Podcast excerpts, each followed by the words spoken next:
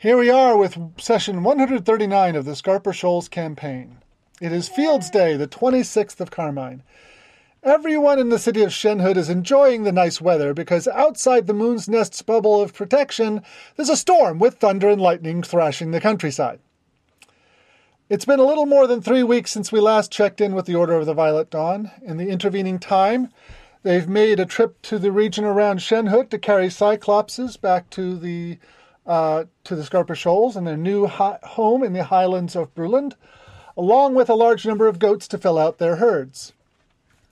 The most recent group has also brought with them Cyclops-sized picks and shovels. They evidently intend to open up a mine somewhere. And now the Moon's Nest is back in Shenhood, ready to pick up the fourth and final group, but Avaloki has received word that the Lithiriel is approaching the ancient elven port of Gwareth Anduna, and it's time to go if the group wishes to meet them there. Zelpharaloxis, the leader of the elves on the Lithiriel, has obtained the teleportation glyph sequence for Gwareth Anduna on Avaloki's behalf, so there's no reason to show up in the capital if they don't want to. Checking in on local affairs, the city of Shenhood has not had any more problems with the devotees of Govil showing up. The commune out at House Shad appears to be thriving, and Sierra's brother and family are doing well. Yay! It is roughly midday. Is there any business you want to do before you leave? Avaloki certainly would have made it clear to both her brother and her parents that they are invited. Oh, to the event. Yes. Okay. Meryl, your brother, says that he's already part of the entourage there, so he will definitely be there. But there's also an event at the Capitol, mm-hmm. and that's where your parents are. Counter programming, I get it. I didn't expect them to come, but it was the sort of thing where, like, the formality of it is, yes. You know, I don't want it to be read the opposite way either, mm-hmm. that I'm snubbing them or something. Yes, of course. But yeah, okay. So, be good to see my brother, and I think Avaloki has just been pretty anxious, but pretending she's not for a while. Okay. Is Mogallad going to do anything? Oh, you know what? Before we do this, let's do 3 weeks of downtime. Because you will have had a lot of time to accomplish things. Mm-hmm. And you will have, and if you want to do stuff that requires like being in a city or something like that, I'll say that you can definitely do that. Having been back and forth to Shenhood several times, and if you want to see a list of what downtime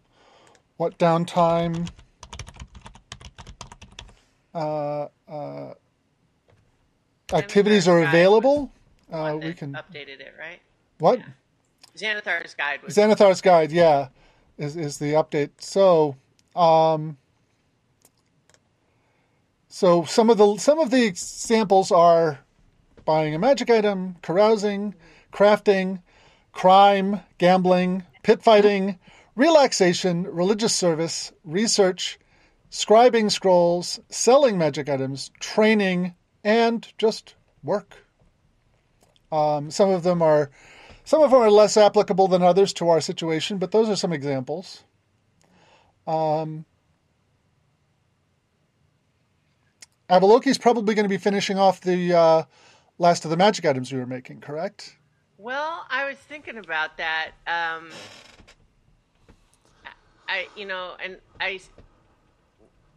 So what are you recalling that I was still working on? Because I was making the. There was the glamour weave. Clothes. Glamour weave. There was also the belts of protection against petrification. Yeah. I think though that I instead am going to be trying to learn Draconic. Okay. The training is what is right. It's specifically okay. The one that's for that. All right. Given enough free time in the services of an instructor, a character can learn a language or pick up proficiency with a tool. Okay. All right. It takes a grand total of 10 work weeks to get it.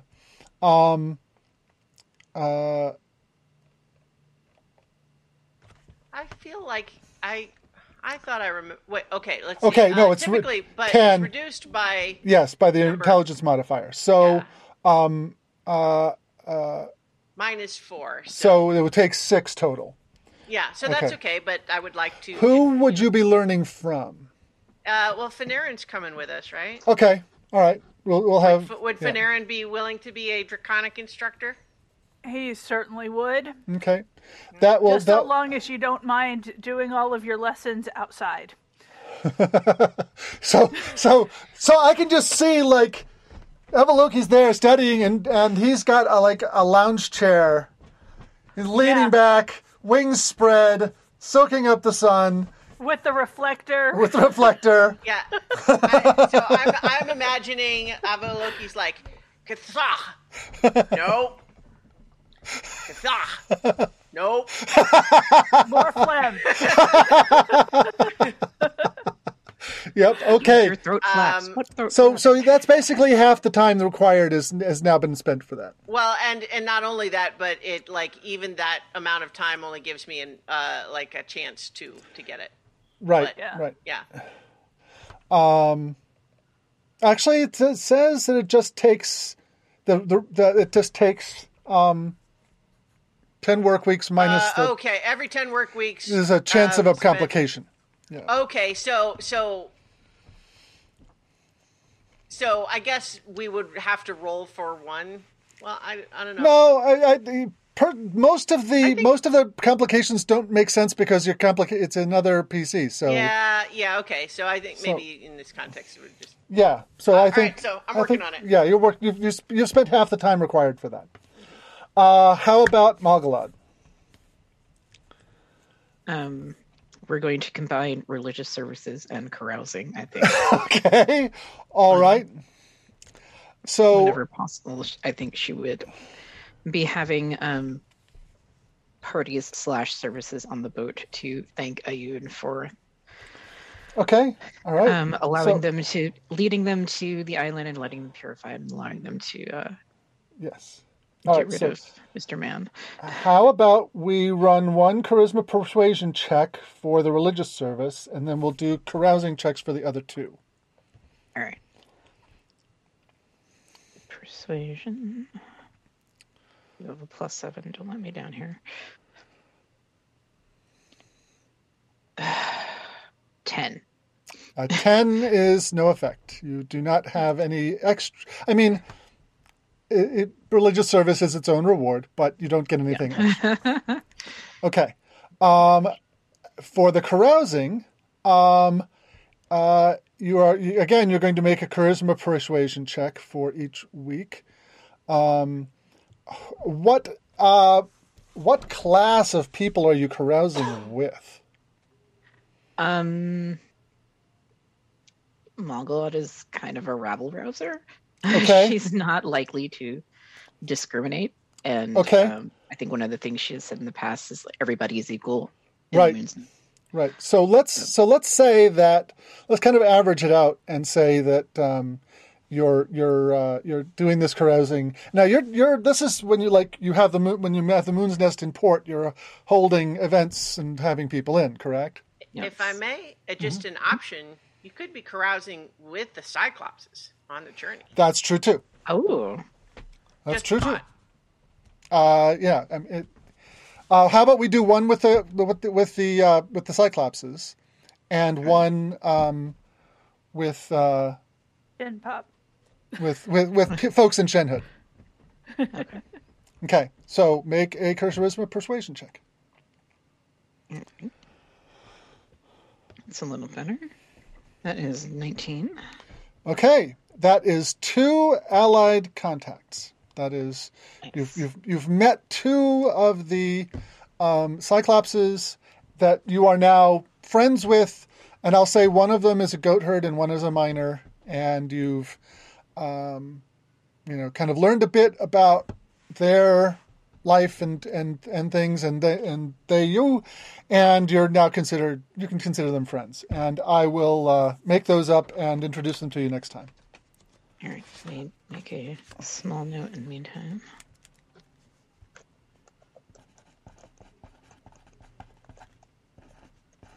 Goat herd. Minor. Okay. Yep. And make another roll for when you're in port and dealing with syndicate folks. That is a dirty 20. Okay. That's 2 more. Excellent.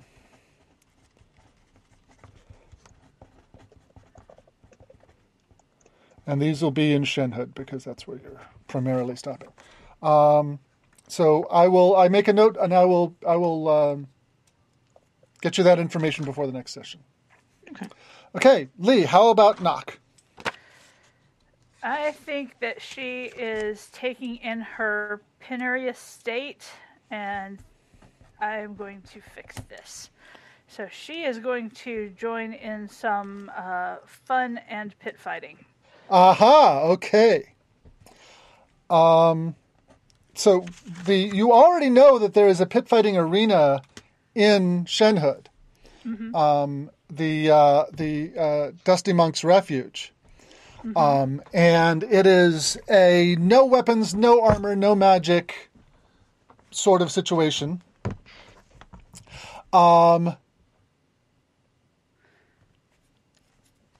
So you get for each week that you do this. And we'll say that these are like 3 separate occasions of like one night only situations. So there's not like, you're not staying there the whole time. You're just like, earn some money, etc. Okay. So, let me roll for the DC for these checks to see how tough the opponent you're up against is. I'm honestly not expecting this to be very successful because she's got a strength of 10. So right, but you get, that's only one of the 3 checks, and you only have to have one success to earn anything. Okay. Okay. So, your largest hit die. Okay. So you're going to roll 3 checks. One is strength athletics, one is dexterity acrobatics, and one is your constitution plus your hit die plus d20. Okay? And your difficulty for the first bout is, I rolled kind of low, is 13.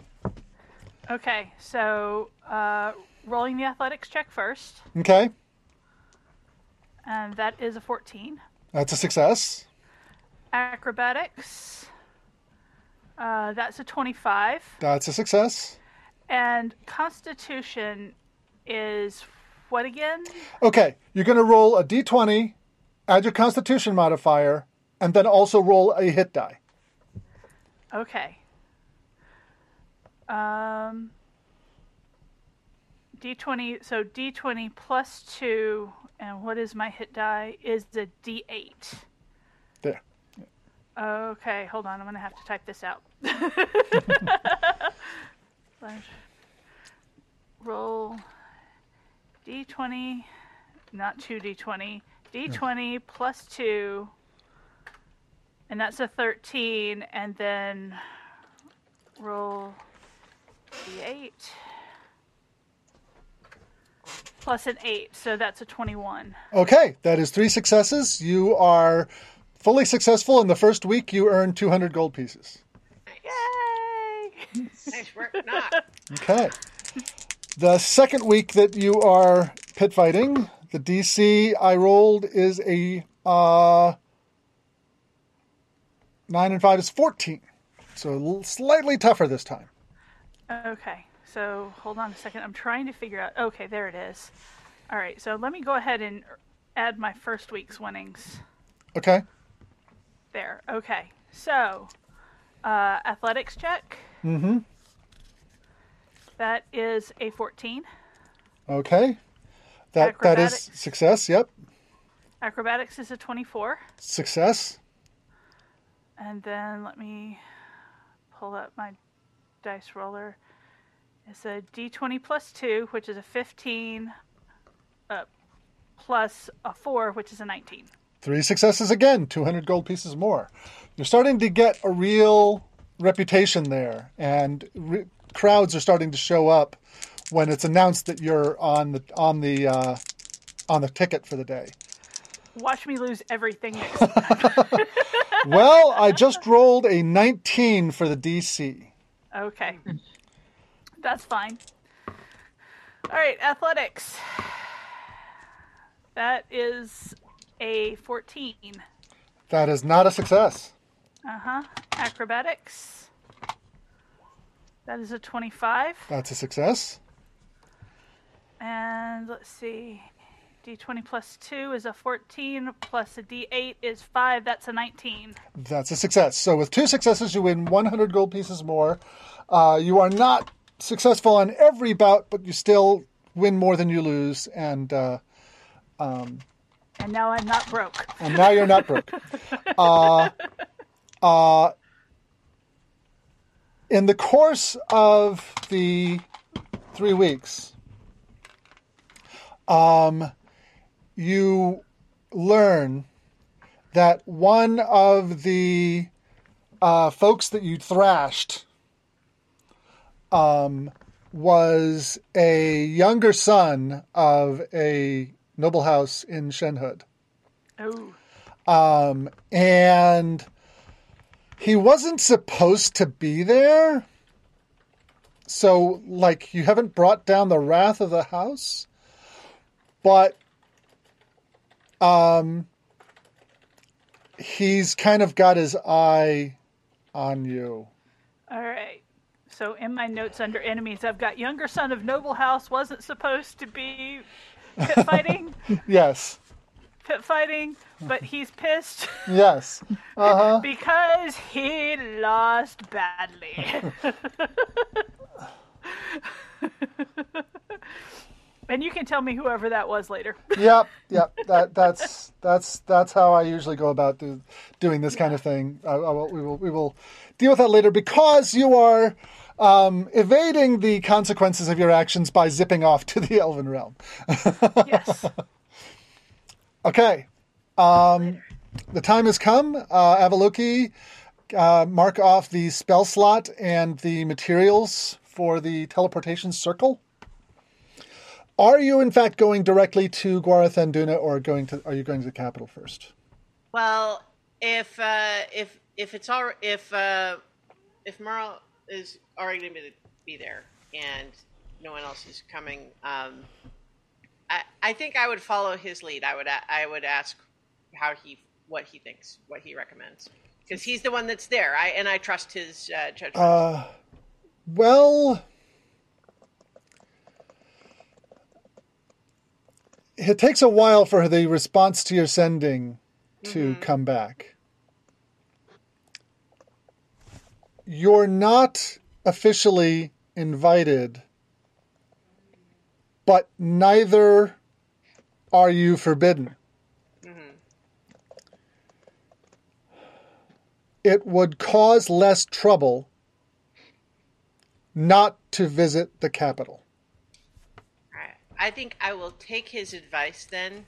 Okay. Because as much as I am very proud that we are bringing the Lithiriel back, I don't want my own controversy to mess that up, right? Like, I care more about the Lithiriel's thing being received well, and I don't want to risk making it worse. Okay. So you're headed straight to Gwareth Anduna. Yeah. Okay. Let me ask you this. Have you ever been to Gwareth Anduna? I think that I probably passed through there on my way down to the Syndicate, right? Yeah. So, okay. So you've been, at least been there on your way through.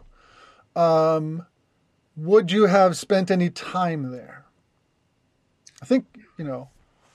Probably not a lot, because I think I was, more... It is a place to stop and see, but I am on my way somewhere. Right. So you know about as much about it as someone who has been to the parking garage of the Empire State Building. Well, I feel like I maybe spent a night there. Yeah. Yeah. But it's not. Yeah. No, you're absolutely right. Yeah. So I've done enough to say I saw it. But not have learned its intricacies and secrets. Okay. Well, like I said, mark off the spell, mark off the materials. And you emerge from the teleportation circle on the shore of a rocky island in the middle of a wide river. In a style similar to others you have seen in the Elven lands, the circle is surrounded by a low wall of white stone with 4 10-foot-tall statues surrounding it, facing inwards, depicting a warrior with a sword and shield, a wizard with a staff, an archer with a bow, and a cleric with a holy symbol. The light drizzle falling around you would be dreary anywhere else, but here in the Elven realm, it's as beautiful and wondrous as anything else. The raindrops themselves seem to carry light with them, causing sprays of rainbows wherever you look. Instead of making you cold and damp, the warm rain invites you to splash in puddles and raise your tongue to the sky to drink it in. On your left and right, bridges extend to the banks of the river Naraka, their graceful arches connecting heavy piers. Ramps connect the bridge deck to these piers, allowing them to serve as docks for rivercraft, but you see no evidence that they are being used that way right now. The bridges fade into the drizzle, but you can barely see the outlines of tall gatehouses at their far ends. For context, the Naraka is not as wide as the Mississippi, but it's a formidable river. Mm-hmm. I'd say like a 1/4 mile across. As grand as these gatehouses are, however, they are dwarfed by the castle that stands on the island. The walls seem to grow organically from the dark rock, shading from basalt gray to white as they curve upwards, ending in elaborate battlements adorned with baroque curlicues and ornamentation. From these walls, towers soar even higher, their conical roofs giving them the appearance of spears thrust into the sky. Each one has a broad balcony near the top, impossibly wide. Buttresses connect these towers to a central keep that stretches even higher, adorned with glittering circular windows of stained glass. Beyond the castle, a cloud of mist obscures the horizon, and you can hear the distant roar of a waterfall. A wide road paved in white stone zigzags up to the gate of this stronghold, sealed by 2 doors, each of which is easily 20 feet wide and 80 feet tall. Before this ascent begins, however, the road passes by a smaller gate, which is flanked by a pair of statues.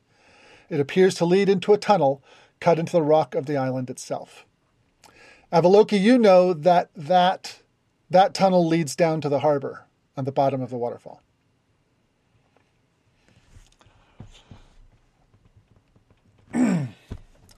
Anything you care to do before we move on? So who else with me? That would be Mogallad and Nock. We're going to say Sierra had to stay behind for some business with his family. Okay, yeah. I think there is a long moment where Avaloki kind of goes and puts one leg up on a rock and just stares out at the castle and at the coast for a while. And then that moment kind of goes on longer than it really feels like it should. And I think after a moment, you start to get the feeling like this is stalling at this point. How does Nock react to this? Not necessarily Avaloki's stalling, but just everything that's around.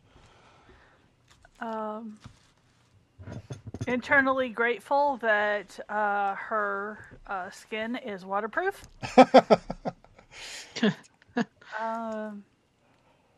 It's like, yeah, this is pretty good. for what it is, yeah, it's pretty good. And then she'll walk over and kind of like turn Avaloki around and start pushing her. It's like, well, it does not help to put unpleasant things off. Are you sure about that? In my experience, it only makes them worse.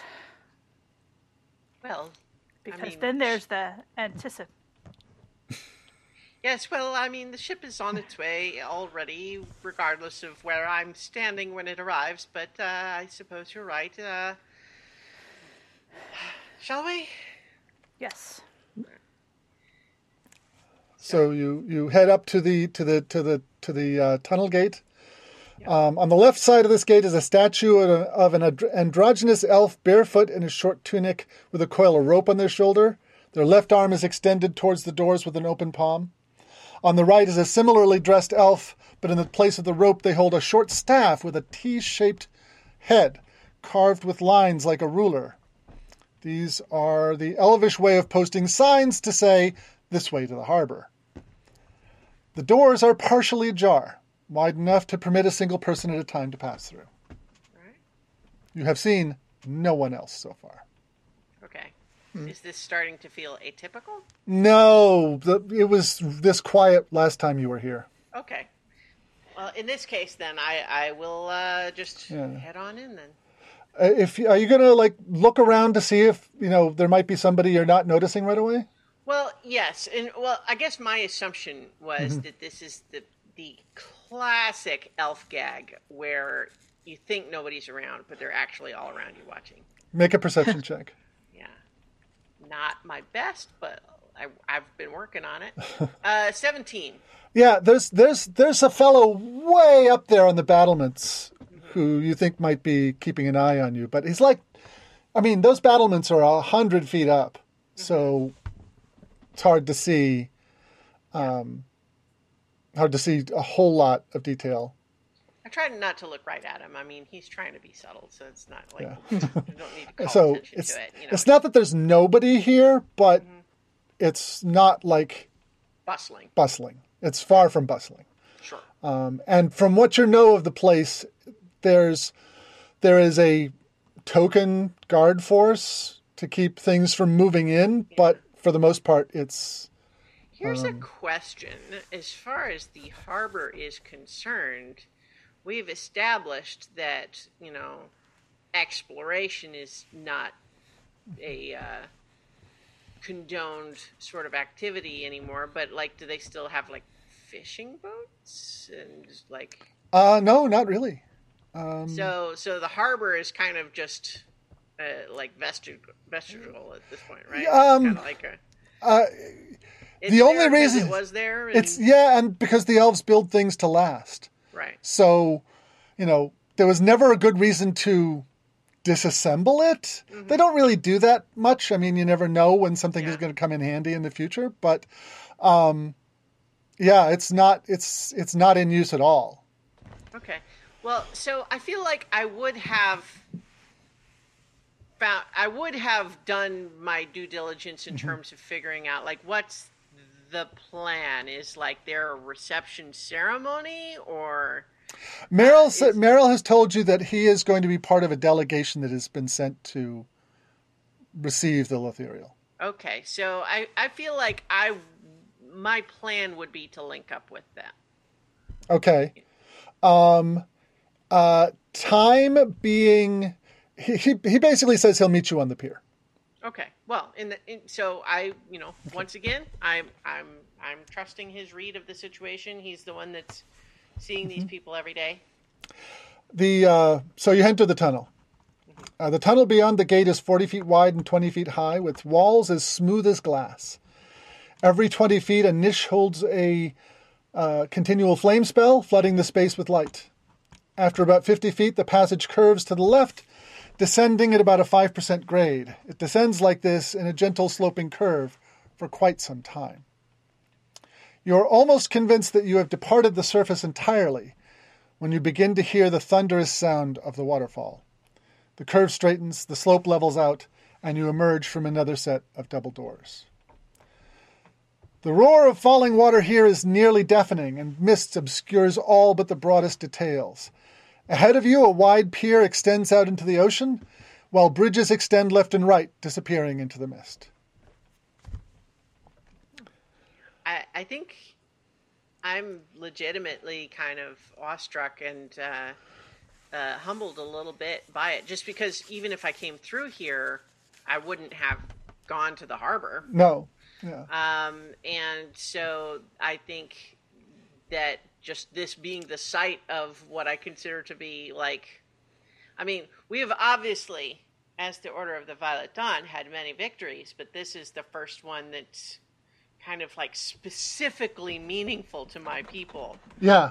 In a way that I think even if they don't like it, they'll be impressed by it. Yeah. It's like, yeah. They may think I shouldn't have done it, but it is nonetheless notable and as an accomplishment. Yeah. And so that's, I think just this being the site of it and looking at this whole place and just feeling like we used to do this. Yeah. And so I am now not only doing this new thing, but I'm connecting to an old thing. Mm-hmm. And So I guess suffice it to say, Avaloki is very much in her feels right now, but at the same time, just a little bit prickly, like she is just waiting for someone to say this shouldn't happen or something like that. Right. Yeah.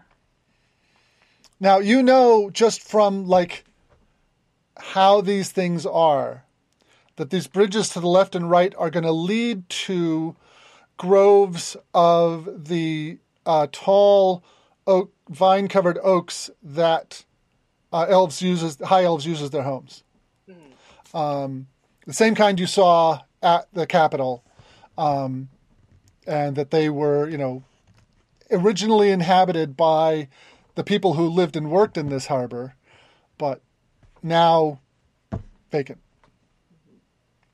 What you didn't expect to see was that running down the center of the pier is a row of more of these trees. So the pier is easily 80 feet wide, mm-hmm. And has avenues along either side for for movement of carts or whatever, but there's a green space down the middle of it, and these trees are growing up in a long row, stretching off down the pier. This is they've built out onto it, London Bridge style. Basically, yeah. It's like the kinds of, actually more like the Italian bridges, where they're just lined with homes and things right on top of the bridge. Okay. So these trees are big enough that they have structures in them? Or? They could have. But you see that, absent the influence of an elf to cause the kind of structures, sure. They just grow the way an oak tree would grow. Right. Okay. There's no sign of any habitation on them. But as you go down the pier, a voice calls out in Elvish. Greetings! What brings you to this lonely spot? Seek you the Oracle of the Sea, or does some other business draw you to my vigil? And fellow comes out from behind one of the trees. Yeah. He's has a slight frame common to their race, but his skin has taken on the yellow-brown tone of one who has spent a long time in the sun. He wears no armor, just clad in a knee-length tunic of striped blue and green cotton. His hair is sun-bleached and has been cut short, and a green lizard with a rust-colored belly perches on their shoulder. Do I know about the Oracle of the Sea? Is that a thing? Make a history check. All right. Ooh, 25. This is Sinian Keltrana. He is the Vigil Keeper of the harbor, and the person responsible for ensuring that no one enters Gwareth Anduna from the sea unobserved. Sure. Would he have a title or just be... Vigil Keeper. Vigil Keeper. Greetings to you, Vigil Keeper, and I'll do a, a bow. I am Avalokitesvara, and I am here representing the Order of the Violet Dawn, and I have come to join the delegation greeting the arrival of the Lithiriel. Yes, I was told that was going to happen. Is that today? Well, I hope so. I'm going to start checking through my notes. It's like, yeah, well, so that's I'm reliably informed that it is. Yes. You seem to be the first to have arrived. Would you like some tea? Yes. Very well. Says, head down to the middle tree there. I'll be along quickly. And he jogs up the path. And in between the trees, you can see there are little places for what might be a gathering, a place with some circular benches and tables carved of white stone. With all the flourishes and embellishments that Elven architecture is heir to. Well, you got to have the places that you can have important conversations while walking slowly through. Yes. Very important. So he comes back. He's actually got when he returns, in addition to a tray with teapot. Actually, no, he doesn't have a tray. He just has a teapot wrapped up in a towel to keep it hot.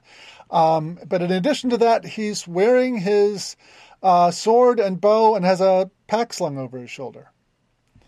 And he sets the teapot down and says, "I'm sorry I only have my own cup. I assume that travelers like yourselves have something to drink from?" Yes, of course. I live a very solitary life. I have no need for an entire tea service. I understand. This is my first opportunity to visit this harbor, and although I've certainly heard of your works, I am curious to know how you feel about the Lithiriel's return.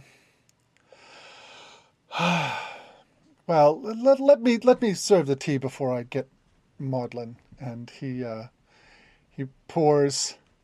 If you produce a cup, he will pour tea into it. Says, "This means the end of a long phase of my life. One that I have come to enjoy. I've been alone here, keeping my vigil." Communing with the sea and the stars and the mists and the roaring of the waterfall for a very long time. Solitude has become my home. And now there will be traffic and people and bustle and business, and this vigil will come to an end. I should look forward to the next phase of my life, but I cannot help mourn for the old one.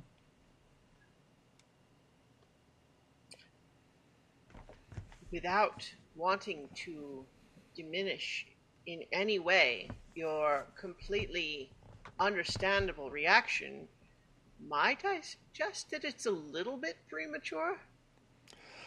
Or do you know something that I do not?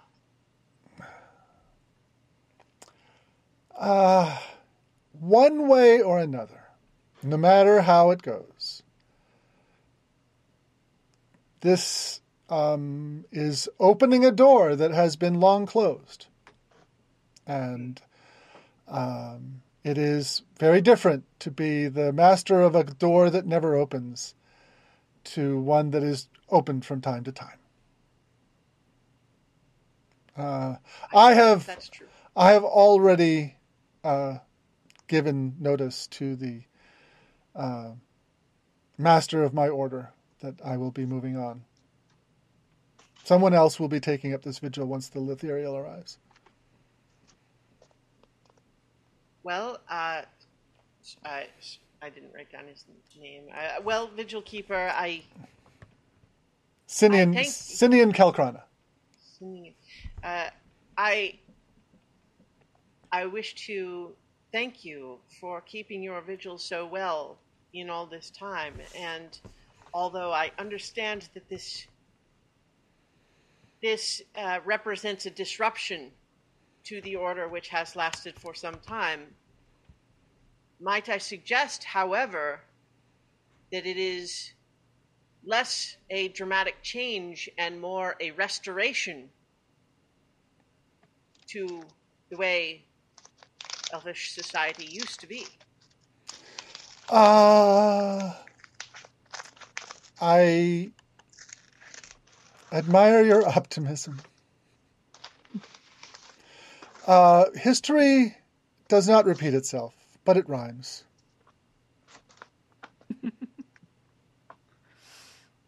Yes, I like that saying. Do you care to elaborate on what you expect in this?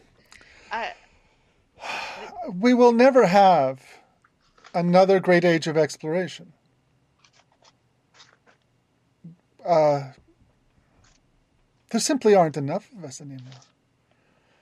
With the great schisms that happened at the end of the age of exploration, when those who explored the underworld decided to stay, and those who explored the sea decided to stay, and those who explored the air decided to stay, and those who simply moved from the treetops to the forest floor decided to stay. Our kind, the kind closest to the Feywild, the High Elves, were diminished. And 1,000 years is not long enough to recover what was lost in that event. I don't begrudge the people who left. The sky and the sea and the underworld and all the places that our people went are full of wonders. And they brought the wonder of elvendom to those places. But as they changed in going, we were changed in being left behind. As an aside, this is an opinion you've heard a lot from High Elves. Yeah, yes, I know, and that's actually I was just going to say is like, would you be offended if I were to offer a counterpoint? Certainly, you have a lot of lived experience that exceeds my own, but I have lived experience that differs from yours.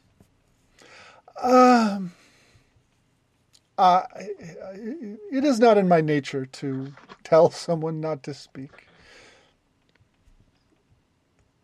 To my mind, the diminishment was not when we left, but when we stopped leaving. Mm. In my time outside of these lands, I myself, as an individual, have grown in ways I never could have anticipated. I have made dear friends and stout allies, and an enemy or two, which have taught me lessons as well.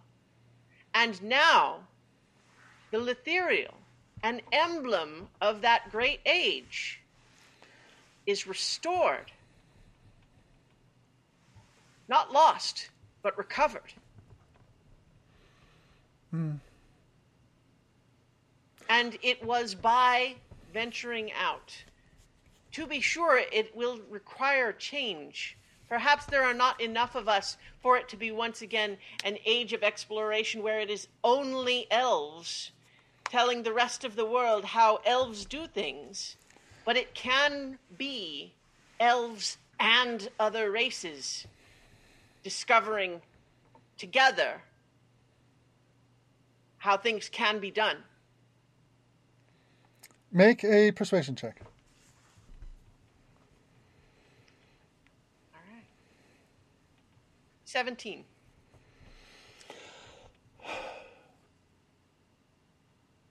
Perhaps it is as you say, that a new age is upon us, and that the engagement that you propose would bring new life to our land.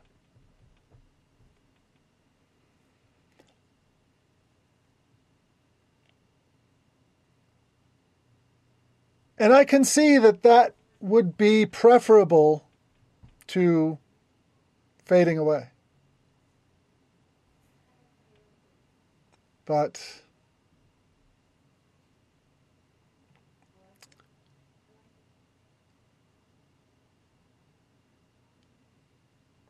any transformation is a combination of death and birth. And I will mourn this time, because it is coming to an end. And it remains to be seen what the next age will bring. But there's no doubt that a new age is coming. And I just don't think I'm the kind of person on my own to decide what that's going to be.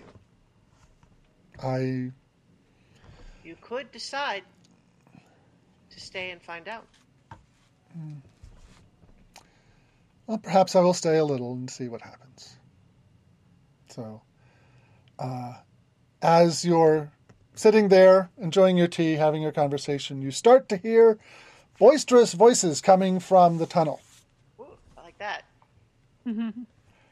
I hope. and he looks suspiciously.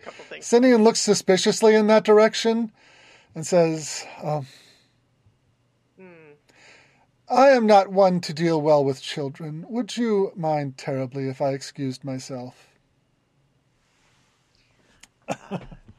Sir Vigil Keeper, I will greet them as I am trained to do.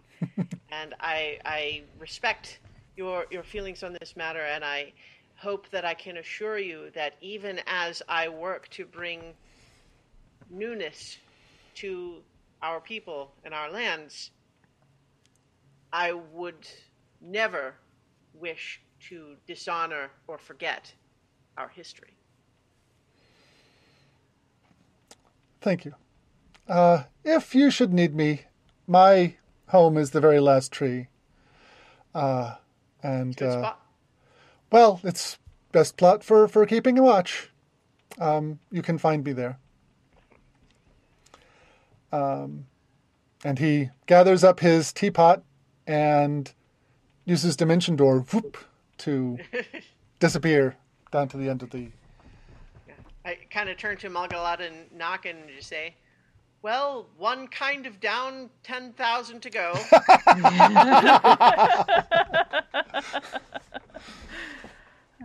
And it's a good thing he lives so long. Oof. This is what I remember about elves. It always takes you 5 minutes to say what one sentence could have said. You know, I didn't even get into this whole stagnant pond metaphor.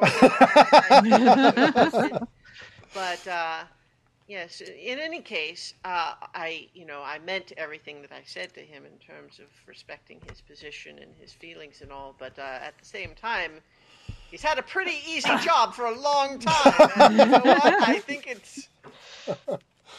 it's understandable that he would begrudge its ending, but still. That's the reason. Imagine you're in a D&D world, and you're all alone. Yeah, at a place like this. No, I totally get it. I'm just saying it's like, okay, the fact that you've gotten used to the harbor not being busy is not the reason that we should leave it alone. Oh yeah, he's kind of being a little selfish here. Yeah, well that's my point. Is that it's like I understand where he's coming from, I don't want to disrespect his feelings, but come on, dude.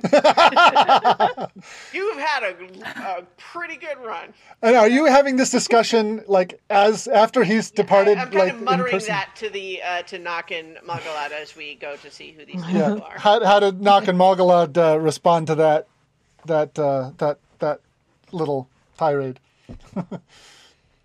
I think you get a snort of laughter from Nock. But then again, she did spend however long pretending to be a statue locked in a prison. So, comparatively, she knows exactly where he's coming from. So, emerging from the tunnel is a dozen or so elven youngsters. Avaloki recognizes them as wearing the clothes and having the demeanor of elves with a chronological age of around 20 to 25. They're physically mature, but they are at an age where they are indulged, but they're still not considered adults. Right. To a human, that would seem like clearly these are grown-ups. But as far as elves are concerned, they're not expected to take on any responsibilities, to take up a craft, or do anything like that unless they feel like it. It is a time when they are encouraged to explore and find themselves rather than settle down. And in fact, it's the kind of age that Avaloki was accused of holding onto too long earlier in the campaign. Yeah, I'm suddenly getting vibes of the 22-year-old teaching student who is acting as a substitute on a high school senior class. Yeah, so it's kind of like, supposedly I'm in charge, and you have to do what I say, but I'm also only 4 years older than you. Yes. Yeah. So, anyways, like I said, there's about a dozen of them, and you can hear them getting closer. They're chatting amongst themselves, and just and not hurrying, but they're also not strolling down the pier. One of them's got a bag over their shoulder. Another one is carrying a lyre. They are one is carrying a what you recognize as a practice sword, and they're approaching. Are you? I will step out with my, my biggest, broadest diplomatic. Welcome, my friends. There is an excellent place to sit and pass the time while we wait for the festivities just over here. And I'm guiding them to, not go any further down the pier to one of the, sitting areas that's a little further in. One of them is like, no, we want to be down at the end when the ship comes in. Come on, we don't want to be in the cheap seats. Well, let's go. If I may, as someone involved in this whole thing, let me remind you, because this is something that is understandably not something you're used to, but the ship does not actually stop at the end of the pier. It comes all the way in. If you go to the end of the pier, you will see it come in, sure, but then it will sail right past you and you'll have to come back over here anyway. He looks around at his friends and then gives you an appraising look. Make a persuasion check. I kind of just thumb my lapel a little bit where the Order of the Violet Dawn patches. Color them not impressed. 14.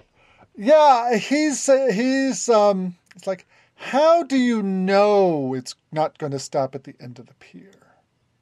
Well, it just so happens that you have I don't want to presume. You have the opportunity to speak now and pass time with Avalokitesvara from the Order of the Violet Dawn, responsible for the location of the wreck of the Lithiriel and organizing the recovery effort. That definitely creates muttering and enthusiasm among the group, and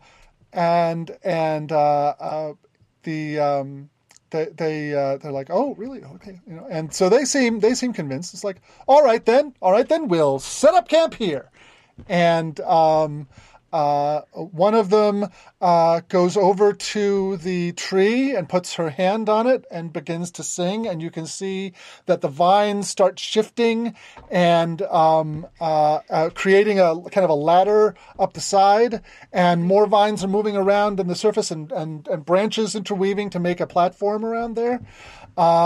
And they start pulling out various bits of the kinds of things elves would bring on a picnic from a bag, and you can see quickly it's a bag of holding. Mm-hmm. And so there's like producing like poles and all kinds of things out of a bag that shouldn't be that big. But anyways, mm-hmm. and the leader, who's actually got a lyre strung over his back, says, "I am Etrian, and these are my classmates and friends, and we've decided to come down and see the Lithiriel come in." Wonderful. I'm happy to greet you. Just as a quick meta note, uh-huh. I'm right about where the ship's going to come in, right? I mean, it doesn't like stop at the end of the pier, right? It moves in. A ship. Like if there's a berth, it goes in and it's alongside. Yeah, right? to maximize. When a ship is at a pier, it comes in along the pier to maximize the area where you can have access to the ship. Yes, exactly what I was thinking. So it's like it wasn't going to stop out at the very end and then stay there. Not unless it had a really good reason to. Right. Yeah. I just wanted to make sure I wasn't making that up and that it was going to be wrong. From your knowledge of just having been on ships for the last 6 months, there's only a couple of reasons you might do that. Well, like if you're worried you're going to be attacked or something. If you're worried you're going to be attacked, you want to kind of minimize the amount of surface that people can get on board. Or if it's crowded and that's the only space there is. Right. Or if you're not intending to stay long and you don't want to take up space that somebody else could be using. Right. Well, and so that's not likely to be an issue here, or at least they're not working spots. Yeah.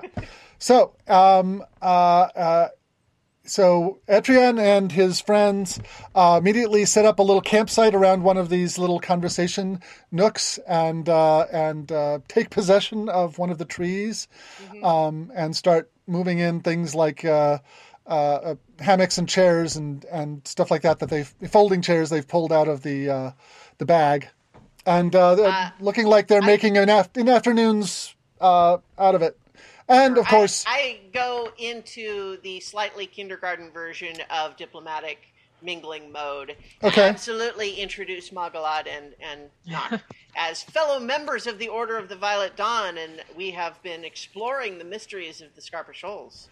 And they have all kinds of questions about that. But as this little party gets started, they start asking all kinds of questions of Mogallad and Nock. Let me give you some of the questions. One of them asks Mogallad, "Is it true that you only have 4 gods and you have to pick one when you're just 5 years old?" What? Now. No.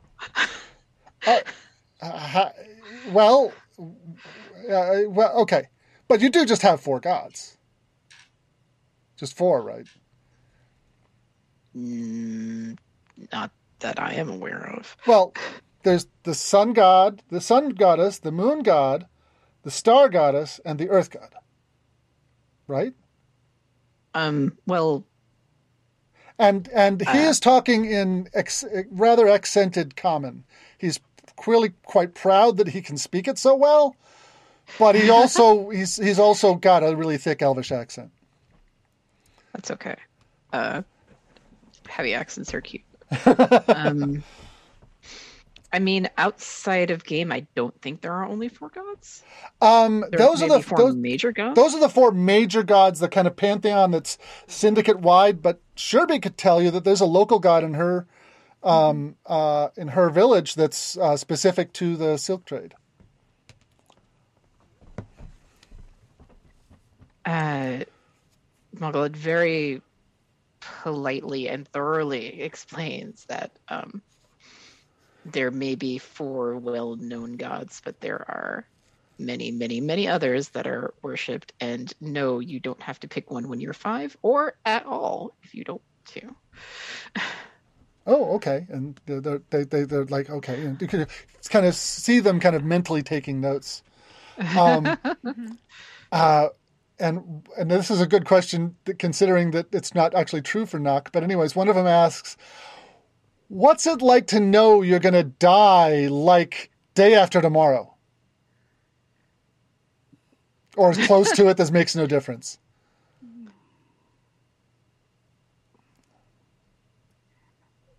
Well, if such a thing were to be true, I would imagine it would encourage me to live every day as if my death was just around the corner. Someone asked Mogallad, have you ever butted anyone with those horns? Yes, but he liked it. They like that. They laugh. That's exactly the answer I was hoping for. I think you get Nock's attention with this enthusiastic consent, yes? This is the thing you are discussing. Someone asked Avaloki, is it true that anyone can write a book in the Syndicate and people will actually read it without it having to be centuries old? The answer is yes, but there's no guarantee that people will read it because the opportunity to write books is so plentiful there that there are many, many, many books to choose from. And so having yours be the one selected by any given reader can be a challenge in and of itself. I'm going to write a book, she says. That's a good idea. You should. I'm going to write it in common, and I'm going to send it to the Syndicate for them to read there because nobody wants to read what I write here. I think that's a great idea. What would it be about? And one of them whispers something in your ear. Make a perception check if you want to catch that. All right. Oh yeah, absolutely. Perception 19. Dirty 20. She uses a word in Elvish. I'm not sure if Nock understands Elvish. No. For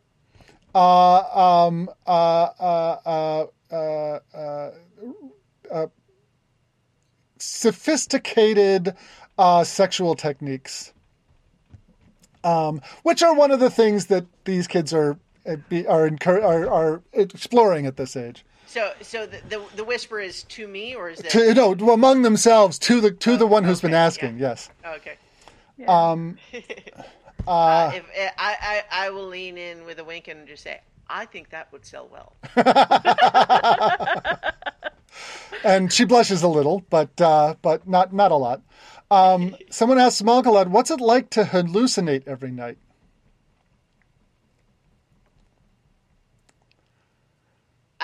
I'm looking. It's going to turn and say, yeah, you know what? That's a good question. I want to know the answer to this too.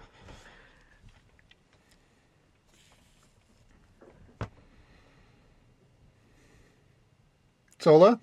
Did we lose Sola? Oh, sorry. No, I was muted. Okay. I was drinking water. I said, actually, it's a lot of fun.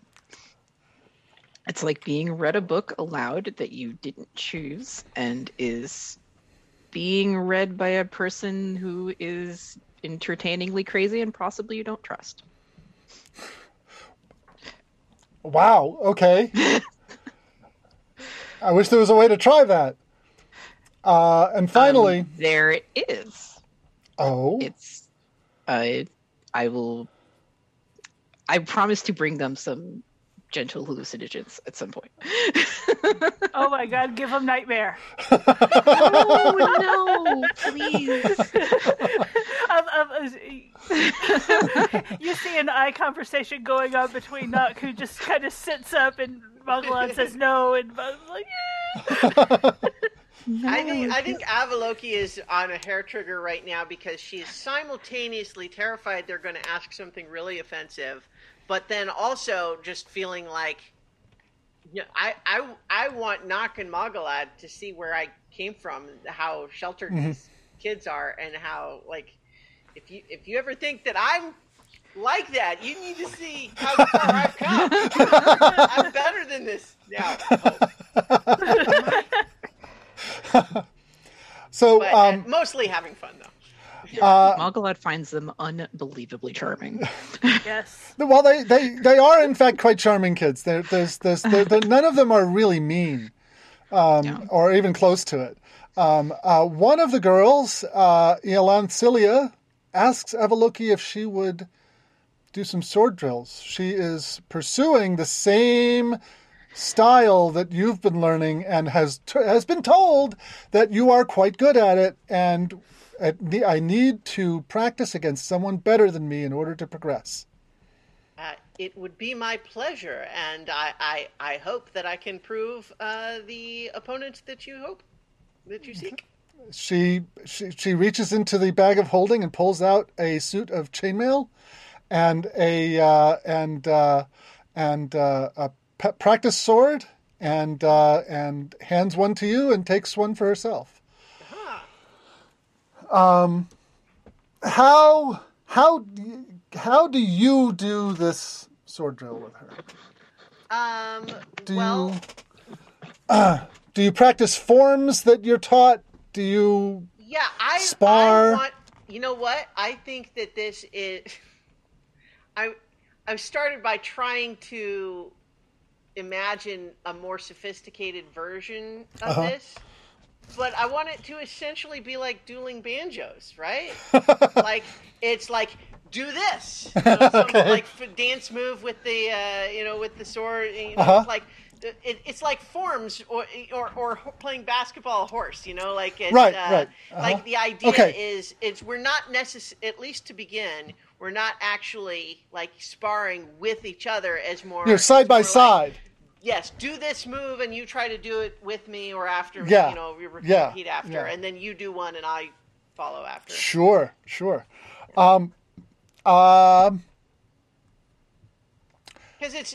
you know what? A better example than the dueling banjos, just to make it a little classier, is like old Fred Astaire, Ginger Rogers, where they'll do the, one does the little tap motion and the other repeats it. Yeah. There's also a scene with Gregory Hines and Baryshnikov in that movie that the two of them were in, where they're kind of dueling dancing. Yeah. So that's definitely the vibe. I forgot the name of that movie, but yeah. I don't know. I'll have to look it up. But yeah, so we're doing very dancey things, but to begin with, it's more training type stuff rather than combat. But White Knights was the name of the movie. White Knights. I'm going to put a link to the scene. We are Monarch in the chat because you guys should see it. Anyways, okay. So while that's happening, several of the other elves, including Etrian, decide to go swimming, and they strip down and dive over the side and start horsing around in the water. And while they're all splashing around and swimming, and the water is a good, 6 or 8 feet down, but there's spots in the carvings on the sides where it's fairly easy to climb up. It looks like it's kind of made to be that way, but also carved not to look like it's made to be that way. Yeah. And it's decorative in such a way that it is simultaneously functional. Yes. The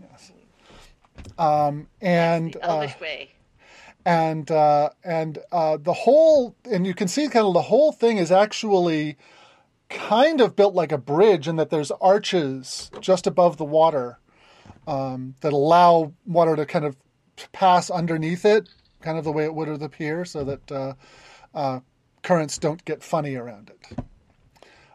Anyways, while they're all horsing around, he looks around and says, "Hey, something just brushed up against my leg." He looks around anxiously and laughs and said, "Oh, it's probably just a fish." Okay. Because I am just primed for something terrible to happen, and it hasn't yet, so... You are still sparring with Elancilia. Okay, I'm busy. Yeah, you're busy. Sola, you were about to speak for Mogallad? I'm going to say Mogallad. I was going to say earlier that she's probably been leaning over the side checking out elf booty. Okay, all right. Make it flashing around. Yeah. Oh, yeah. Lots of lovely elf booty. Make a perception check. Hmm. All right. It would help if I were in the correct window. There we go. Perception.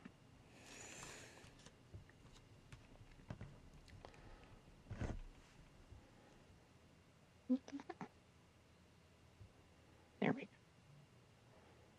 All right, I have advantage on this.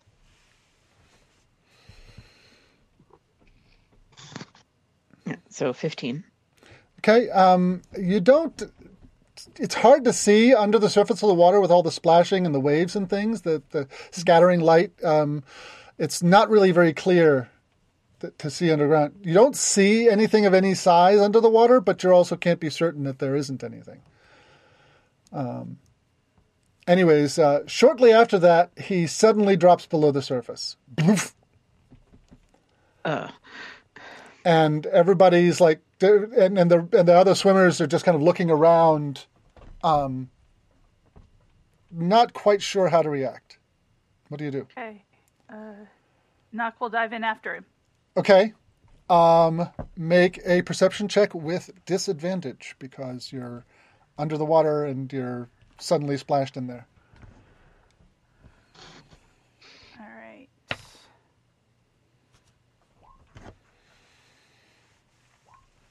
My lowest was a dirty 20. Okay. You see him disappearing up under the pier, kind of around the column, and his bare legs as he hides under the pier.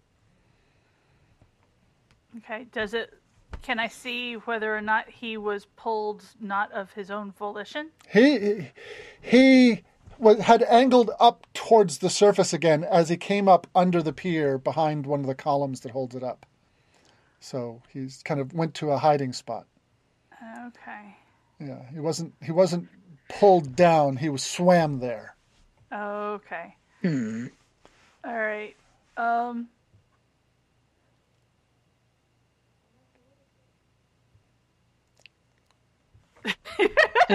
I kind of want to have Nock kind of sneak up on him and pull his leg. Okay, all right. Make a stealth check. All right. I'm just imagining the fake shark's fin that someone had in the back. It's a 22. Okay. I want to hear an elf scream. You yank him under the water. And he thrashes around immediately. He's completely caught by surprise. I'm just going to let him go. I jerked him down and then I let him go. Right. Yeah, so you let him go. Like a bell bowl. He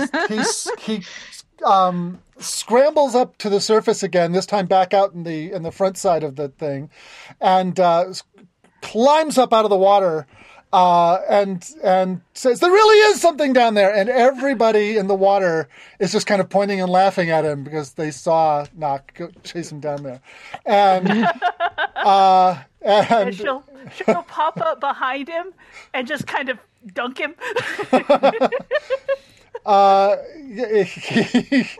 He's as he climbs out. Okay, make an insight check as he climbs out. All right. She's not great at these, but let's see. That's a 16. Yeah, he's kind of sulking a little. Yeah. He's not happy that his trick got turned around on him. But everybody else is like cheering for Nock having done this. This is this. And when Nock gets out of the water, one of them whispers in her ear, "Yeah, thanks for that. Etrian's kind of an ass sometimes." So after this has been going on, you notice on the Lithiriel's sails on the horizon, the three masts and the sails are there. You're based on what you know of how ships move and things like that, it's going to be to the pier in about an hour. And at this point, fairly nearby, there's a pop, and a group of people teleport in at the end of the pier. So they go to the end. Well, I guess no. They're still at you're not far from where you are. They're at the base of the pier. The inland end. The inland end, yeah. Okay, I was going to say that would have been embarrassing if the whole delegation goes out to the tip and is like, oh, well. But okay, cool. Oh, how good was the girl? Was she good? You would guess that the total of her proficiency modifier and dex modifier would be a +5. So. She's working on it. Yeah. First level with a fair amount of natural talent. Yeah. I'm very complimentary. Yes. Avaloki turns to see this group, and it includes several people you've met before. Alasrin of the Royal Guard, Sivissimith, the crafter and old childhood friend of Avaloki, Meryl, her brother, Breran Vernorin, the senior archivist, and Alvarolan Siamel, head of the watch. Plus another elf that you did not meet last time you were here, but you do recognize. It's Caerthan Abalin, who is the captain of the guard at Gwareth Anduna. Okay. Missing from this group is the queen. Or anyone else of higher rank. Sivissimith is probably, considering he's a member of the Queen's Court, probably the highest ranking there. Yeah. And Meryl immediately recognizes Avaloki and comes over. He says, "Good to see you again, sibling. It would be best if you and your companions did not make yourself too visible, but." You're welcome, and let's hope this all goes smoothly.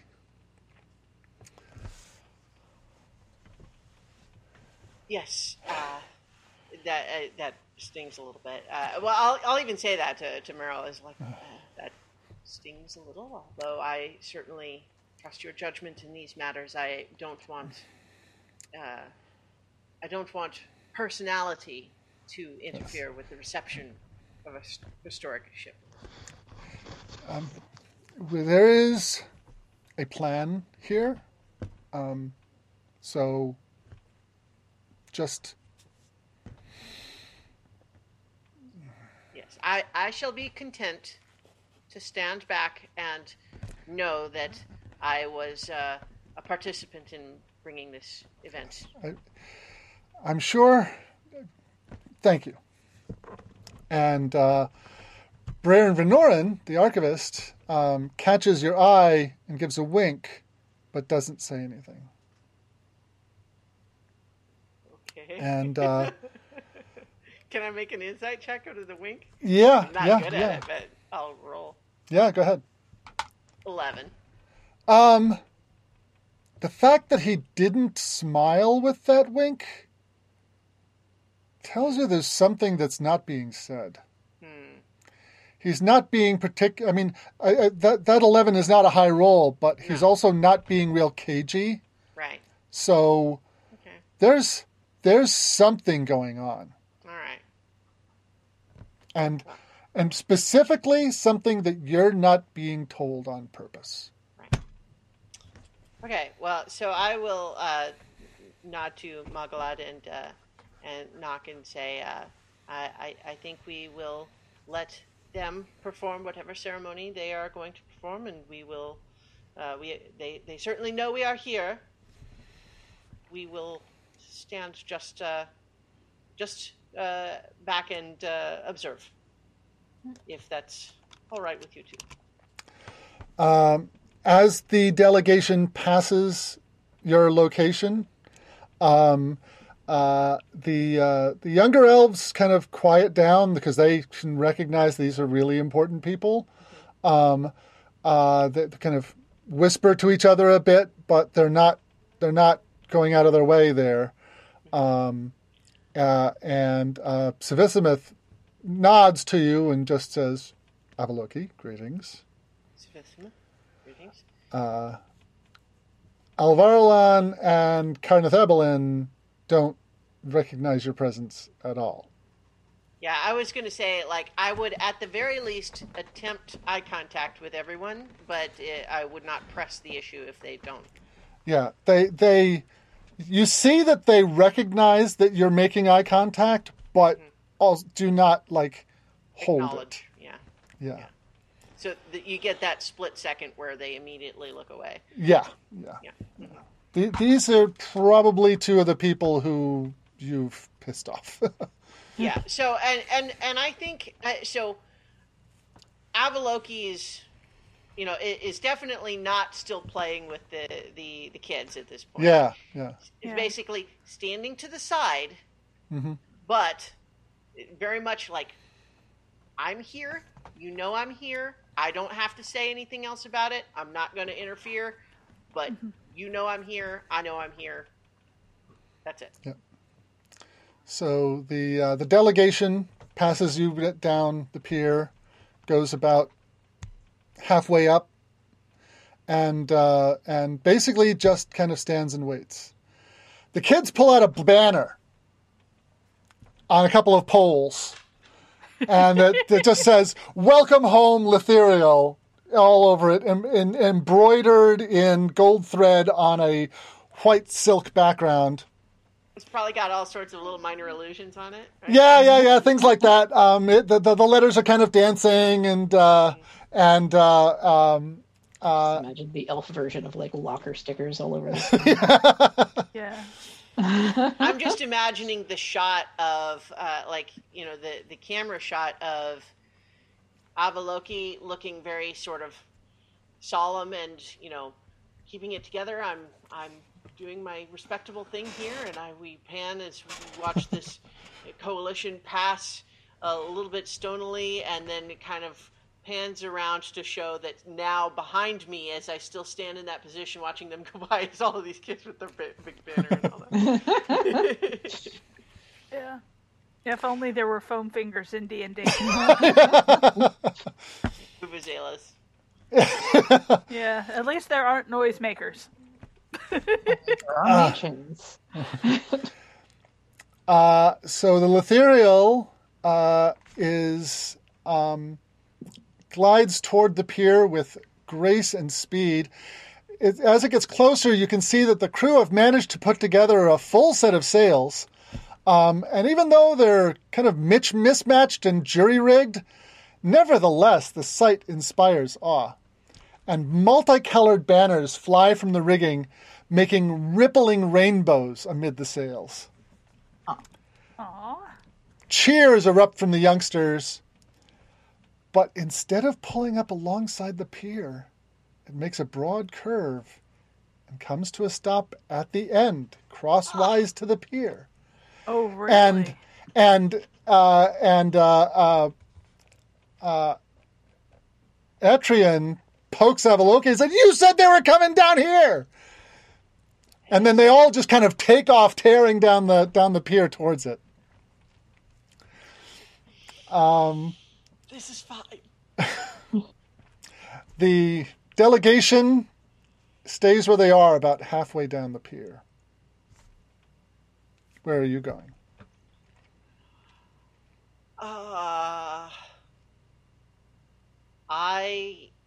Well, let's see. I think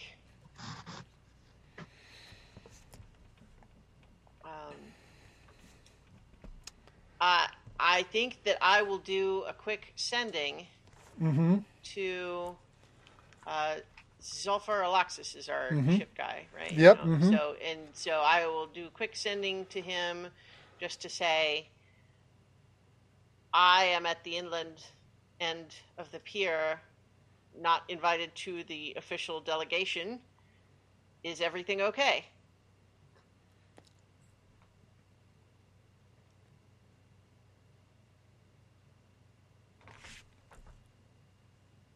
All is currently well. The crew fears that their elders will take possession of the ship.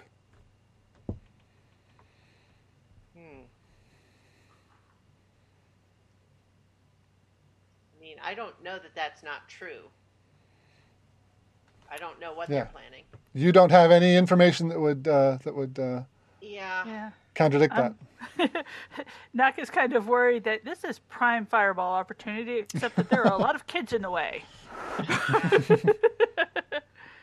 Oh boy, Avaloki is so torn. Because on the one hand,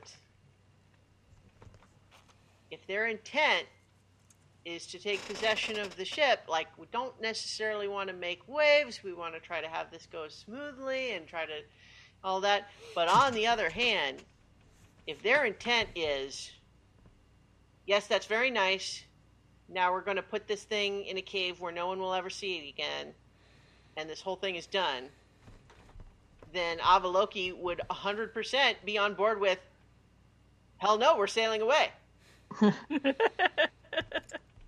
So the ship comes in to the end of the pier. Ropes are thrown over the edge. And guided by mage hands, they are tied off on the cleats at the ends of the pier. Oh, by the way, I forgot to describe this. The cleats are in the shape of silver fantastical animals. So instead of just being a big brass hunk, these are nicely sculptured silver animals. Like a Pegasus with the head on one end and the wings extending out behind on the other. Yep, that kind of thing, yeah. Oh, wow. Very nice. Okay, so I think that trying to play it cool, I'm going to move a bit down the pier to at least try to get a sense of, like, how's the delegation reacting to this? Make an insight check. All right. And if somebody wants to look over your shoulder. And... I will assist. Okay. Oh, I actually just rolled a natural 20. Okay. Nice. Minus one. So it's a 19. Yeah. There's some tension there. Mm-hmm. And they've noticed that the ship has not pulled up alongside, but you're not sure that they understand the full implications of that. Right. Gosh. So they kind of sigh and walk out towards it. They feel like it looks like they feel like they're being made to walk to the end of the pier, rather than showing the courtesy of coming up to where they are. It's they kind of feel a little slighted. Well, yeah, I don't blame them, but also, I don't know. I mean, it's just let's follow about. Nock is going to go ahead and follow them about 15 feet back. Okay. Yeah, I think that Avaloki is not going to let them walk all the way to the far end of the pier and stay where she is.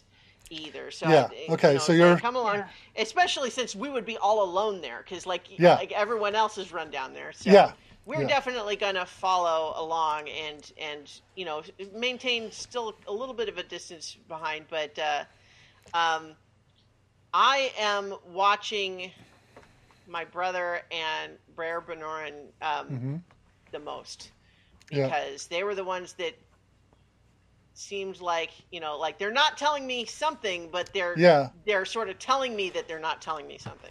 Yeah, and in fact, Breran Vernorin is kind of at the back of the group. He's he's the lowest status of everyone there. Yeah. So he kind of gives you a very quick, like a quiet and a gesture, just.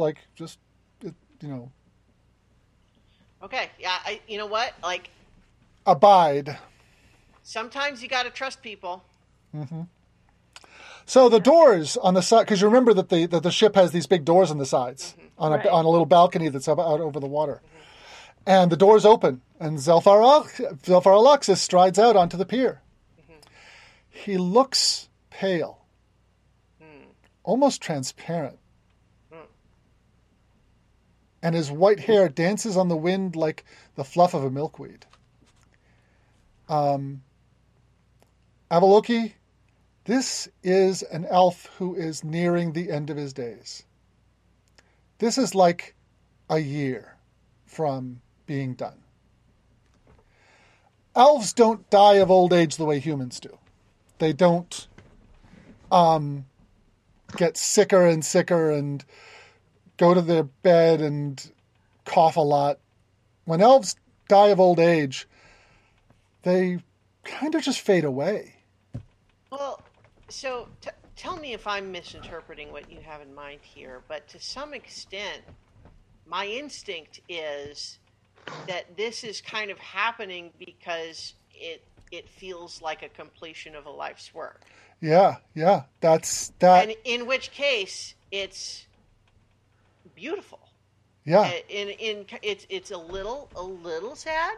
But mostly it is the beauty of a life fulfilled. Yeah. And so I think maybe Nock and Mogallad, I don't know how you necessarily interpret it, but I think when Avaloki sees it, she's just And the other elders that have came with this group come out, and they're in a similar state. They were already old when this started, but clearly they have come to the end here. And he says, "Welcome, come see the Lithiriel reborn after centuries of neglect. We're eager to show you. It truly is a wonder." And he kind of steps to the side and gestures to the ship as if to welcome the party on board. Sivissimith steps forward, says, "There is no doubt," he says this in a low, strong voice, "that you have accomplished great things, and all of you are worthy of great praise." And he's not just talking to these elders, but also the youngsters who are up on the railings of the ship there. "This is truly a historic occasion. But there will be time for tours later. Queen Byluenta awaits you at the capital for a feast in your honor. A teleportation circle is being prepared to bring you all there." And one of the elves on the ship shouts, "We're not going!" "Your families are waiting for you there," says Sivissimith. "It would sadden them for you to refuse." He puts his hand to his heart. "The Lithiriel belongs to us!" shouts another. "You won't take it from us! There's a whole world out there to see. Colors other than white. Tastes other than sweetness. Smells other than perfume." Sivissimith sighs. "Perhaps we will come aboard after all." Avaloki is in summer mode. Yeah. Mm-hmm. And I think, unbidden, she is going to stride forward and to the people on the ship say, "Greetings, my friends!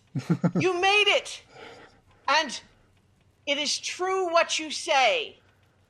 And who better to tell these tales to than your friends and family at the capital?" Okay.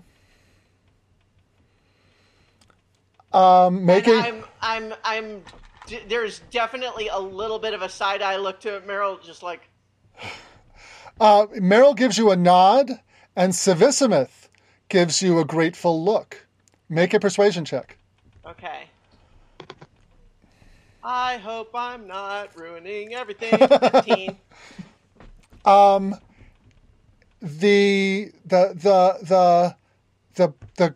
elves up on the railing pull back and you can hear mutterings and conversations going on. And you've clearly kind of, you said something that they didn't expect to hear. But Sivissimith says, thank you for your support. Perhaps we can persuade them on a more personal level. Let's go aboard. And I'll look to Sivissimith as he says that, and it says, and I am sure that they will be allowed to tell their tales, and then once again depart if they choose. Correct? Make a insight check. Yeah. The answer to that is no. He's really hard to read. Yeah. But he does not say. He says, "Oh boy, if it was just him, I would be reacting very differently to this." But it's like he says, "We'll see what happens," and goes on board the ship. And they show him the ship and the things that they've discovered and the things that they've built since. It is amazing what they've accomplished in just a few weeks since, because they did this work while they were sailing the ship. Mm-hmm. All the rigging has been redone, sails. They've even started to re-enchant some of the enchantments on the windows and crystals aboard the ship to make them functional again in the ways that they were supposed to be. So I think I will hurry past then and to go and greet Zulfar Alaxis first. And he is actually staying out on the pier. Well. Yeah. So I guess what I mean, I want to go to him before anything else happens. This moment. Yeah. And I want to imagine that there is some special bow or genuflection for an sure condition, and I would very much do that. And I will tell him. There's a special address for one who stands on the threshold. Yeah. And it is used for people in this instance and newborn infants. Mm-hmm. And what I will tell him is, you know what I care about. And I know what we have shared. Yes. I will do my best to spread that to all who will listen. He takes your hand.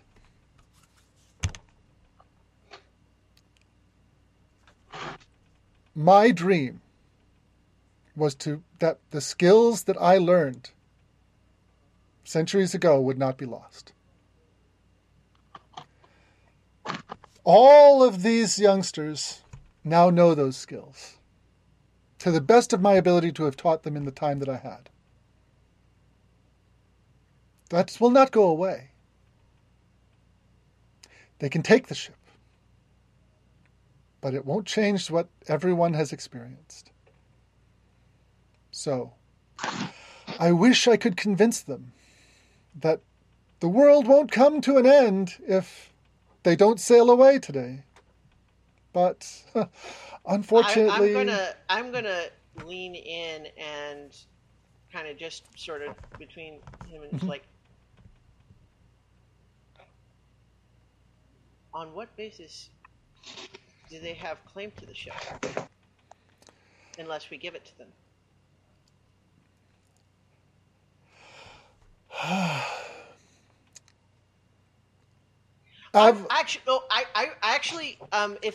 may, I want to briefly just like, this is absolutely something a nerd like Avaloki would have looked up at some point. Yeah.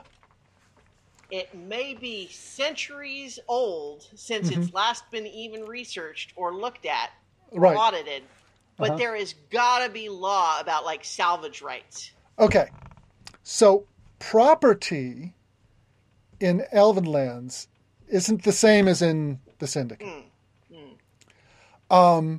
You own a tree while you occupy it, in any sense that you can own it. If you cease to occupy it and it goes back to its natural state, someone else can move in and use it without consulting you. Mm-hmm. A great deal of elven property is held communally. Are you familiar with the Marxist dichotomy between private property and personal property? Not really. Okay. In Marxist thought, private property is when somebody says, I own this land. Mm-hmm. And it's mine no matter what I do with it. I can leave and go away and it's still mine. As opposed to someone who's, like, working the land. And right. Personal property are the things that you personally have on your person, the things in your house, the things that you use. Your tools, your workshop, that's all personal property because it is connected to your person. But private property is things that are used by other people at your behest. Mm-hmm. And elves are communists. Yeah. They don't have a concept of private property. There is property that is owned by the community, and there's property that is owned by the people who are there. So here's what's going on. Mm-hmm. Sivissimith and the Queen. So if I can jump to a conclusion, perhaps. Yeah. But this is kind of along the lines of what I was sort of thinking is all of this crew has been invited to go back to the capital. I haven't, so maybe I'll just hang out on the ship. Right. Okay. So yes, and if you're invited onto the ship by the people who are there, you could. So that's kind of what I was kind of getting at with Zulfar Alaxis. I would say, perhaps, if I were to be, invited to watch over the ship in your stead while the crew returns to the capital. He says, you may be asking for more than you're aware of. I may be, and in fact, I'm probably going to try to do a little bit more sign language with my brother, because I am definitely getting vibes about this whole situation, and I don't know how much of it is me just being paranoid, and probably it's a significant percentage, even if I'm also right. But this means something to me. Okay. At this point, the delegation has gone on board the ship and are now having their tour. Mm-hmm. While you're talking to Zelpharaloxis, I want to know what Mogallad and Nock are doing. Nock is climbing up to the tallest mast she can find. Okay. And I'm not even going for inspiration. It's just. Yeah.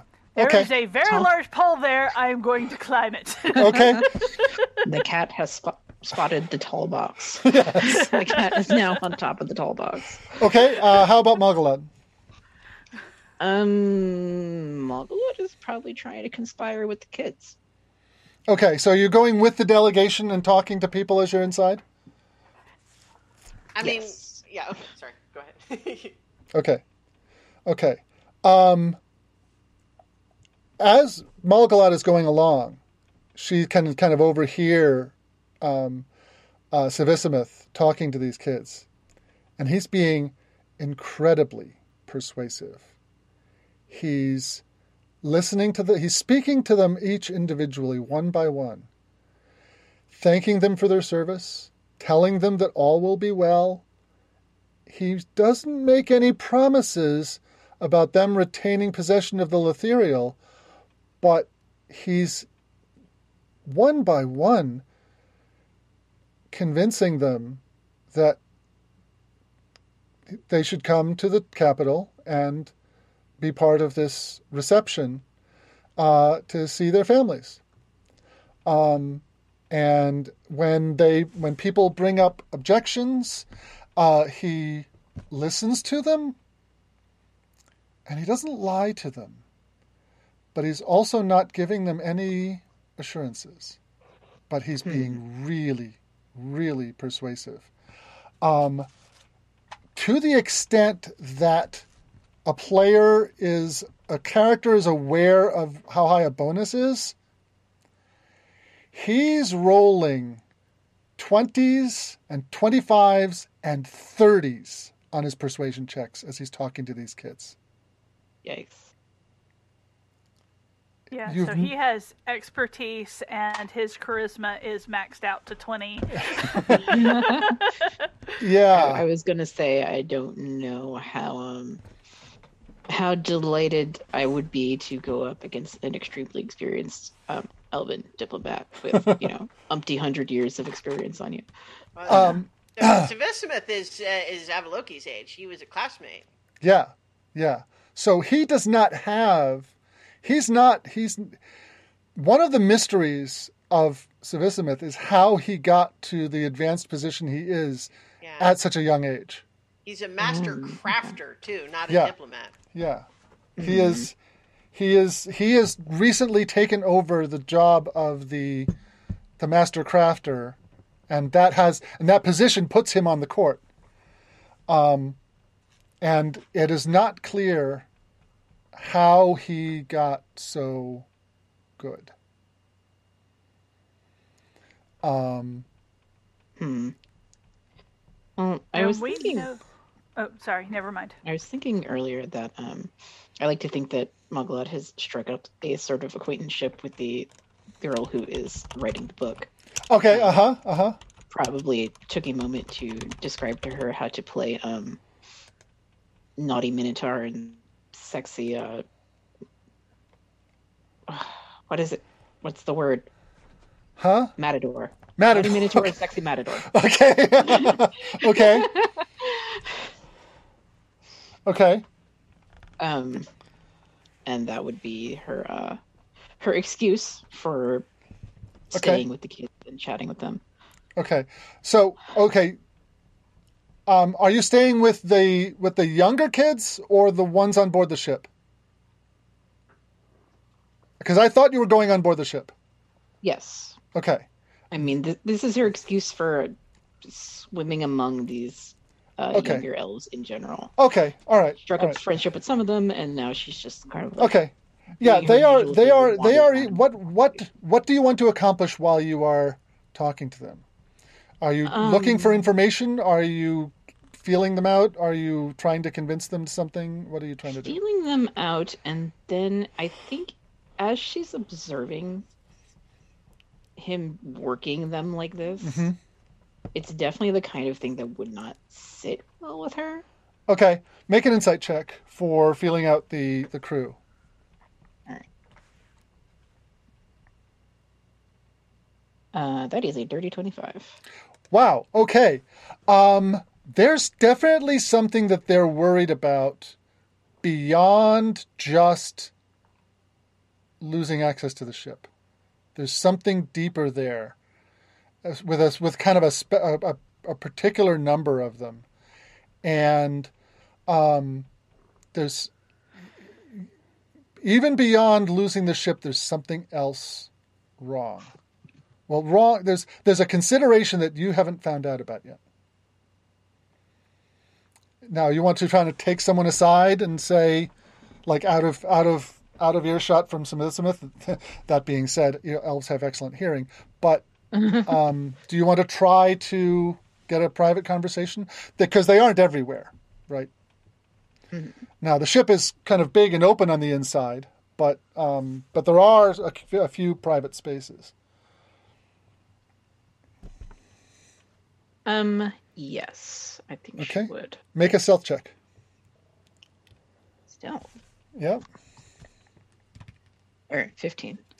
Luckily, nobody is paying much attention to you. There's lots of things going on and lots of people to talk to. So you're pretty sure you've gotten one of these crew members off to the side.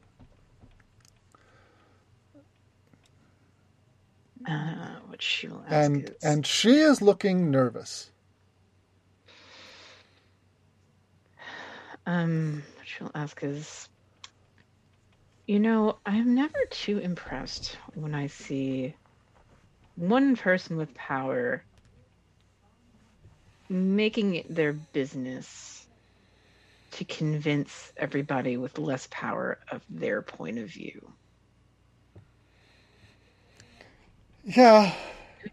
Do you have any idea why he might be so motivated? He wants to take the ship away. He wants to break us all up and send us all out and send us home. So he doesn't want. Make another insight check. Hmm. 18.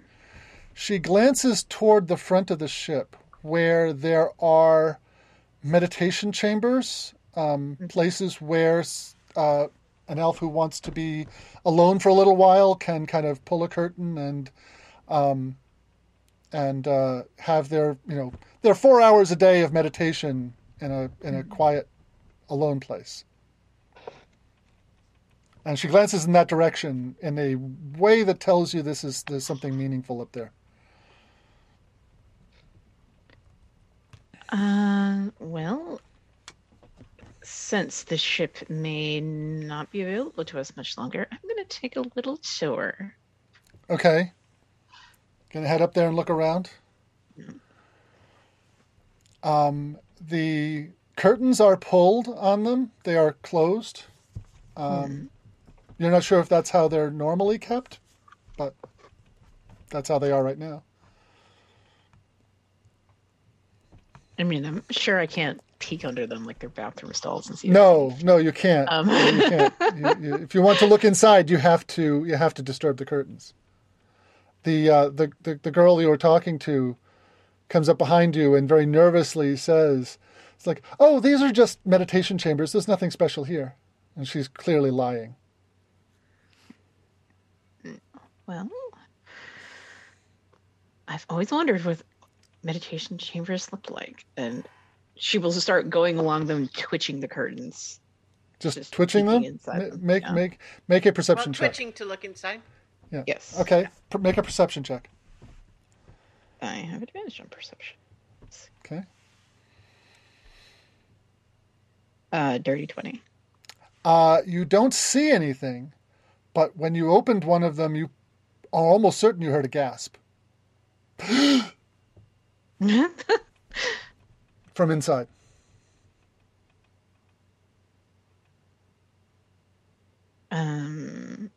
Well, she'll stop at that one, and she won't open it again. Okay. She will mutter. The one who's following you is looking very anxious. She's got her hands up in front of her face, and she's very afraid. Mogallad will put an arm around her shoulders because she feels bad. But she will say to the curtain, "Are you decent?" What language are you using to say that? Common? Yeah, she's only got common and infernal. Okay. Infernal seems like really aggressive. Which means I love you very much.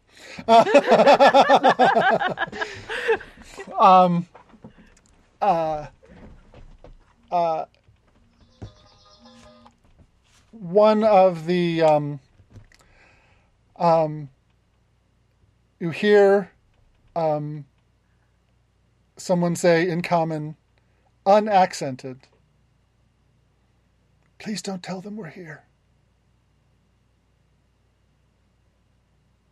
Well. Somebody is doing something sneaky that they shouldn't. Mogallad is going to try to get in there as quickly as she can without attracting any attention. Go get inside the chamber with them? Yes. Okay. Make a stealth check, and you immediately bump up against another body. Okay. That's a 2. Okay. There's a grunt and an ouch and outside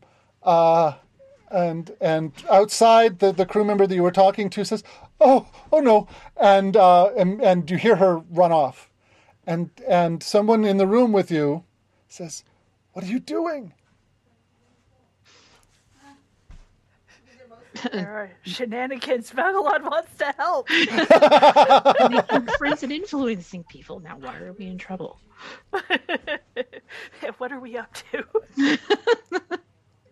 You, over the course of a short conversation, you discover that the 6 tieflings and Asimars who are currently jammed into this oversized telephone booth with you fell in love with members of the crew in the course of their travels and decided to come with them. And there was some debate about whether that was a good thing, but ultimately nobody could deny the power of love, and here they are. And they're really, really worried what'll happen if the elves discover them.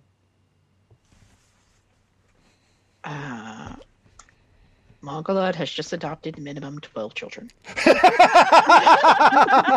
Could be more. Might be a few less. I'm not here to judge. But these are her babies now. If they take the ship, they'll find us.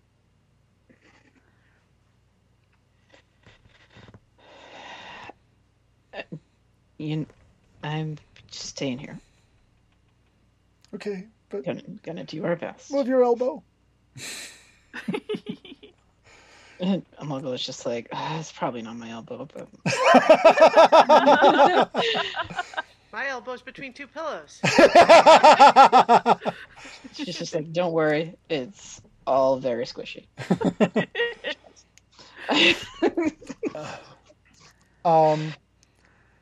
So... Going back to Avaloki, you're talking to Zelpharaloxis. Okay, by the way, it's 10 o'clock. Can we keep playing? I'm good. Yeah, for a little while. For a little while. Okay. Lee, tell us if your time is up. Yeah, let's just say hard out at 10:30 and we'll call it good. Sounds good. So, Christiana, you're talking with Zelpharaloxis. You have no idea any of this is happening. I guess what I was kind of getting at already with him is this idea that if their whole pretext for taking the ship is that they're going to get everybody off of it, then I could stay. But I mean, this is coming from a fact that I'm getting weird vibes, but you seemed to have vibes before you even pulled up. So what's going on? He takes a quick look around, sees that the only people who are watching are the young kids. Mm-hmm. They have not gone on board the ship. They're kind of waiting for people to come out. And he kind of pulls you away from them, and one or two of them follow, and he just gives them a stern look and a gesture, and they back off. This is... Yeah, I would imagine someone on the threshold like that doing that, you know, like the threshold voice. Yes. I would imagine the reaction to it is an almost like a reflex. Yeah, It would be very difficult for enough to just deny that. Especially one of their age and stature. Mm-hmm. So she says, 6 members of the crew fell in love with... syndicate folks along the way, and their lovers are aboard the ship. Aww. Oh. Yes. Yeah. I could see how that's a problem, or difficult at the very least. I mean, I've cloaked them in a rather quite, I think, effective glamour, but they still could be discovered. Okay, what was the plan there? Well, we were going to give a tour and then sail away again with anybody who decided to stay with us, and it's about three-quarters of the crew who wanted to stay. Okay, well, yeah, so, I mean, my little speech back there was, partly just to try to avoid things turning tense right away, because here we are not walking to a teleportation circle yet, is my point. Yes, and I also think that there's something to the idea of people back in the capital do need to hear about the excitement and adventure, from people other than me. But I was not planning on crossing the threshold quite yet, but yes. So, but here's the... I'll level with you here. Like, my brother Meryl is here, and Breran Vernorin, I'm afraid both of them are in on the plan. Breran Vernorin wants to make the place into a museum. And your brother has never been the expansionist type.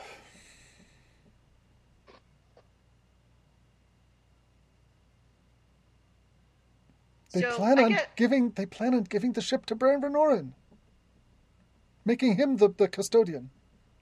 So just, based on, obviously Meryl is a character we're, creating together, right? Yeah. Like, so it does that, because I had been thinking of Meryl as someone who was more or less on my side, like not the one who would go out and do things like me, but like he's on your side personally.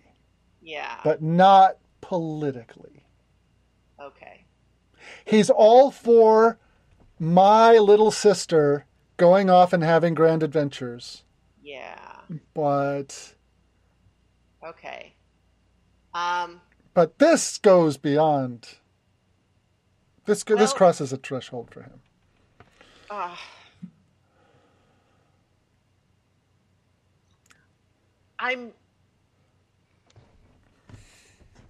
I'm frustrated because that was not the impression that he has been giving me when I've been communicating with him. We can be remarkably blind when it comes to our own families. And I wouldn't be surprised if he's under a certain amount of political pressure. So part of what I'm getting at here is I don't want to metagame. Okay. But at the same time... Let's put it this way.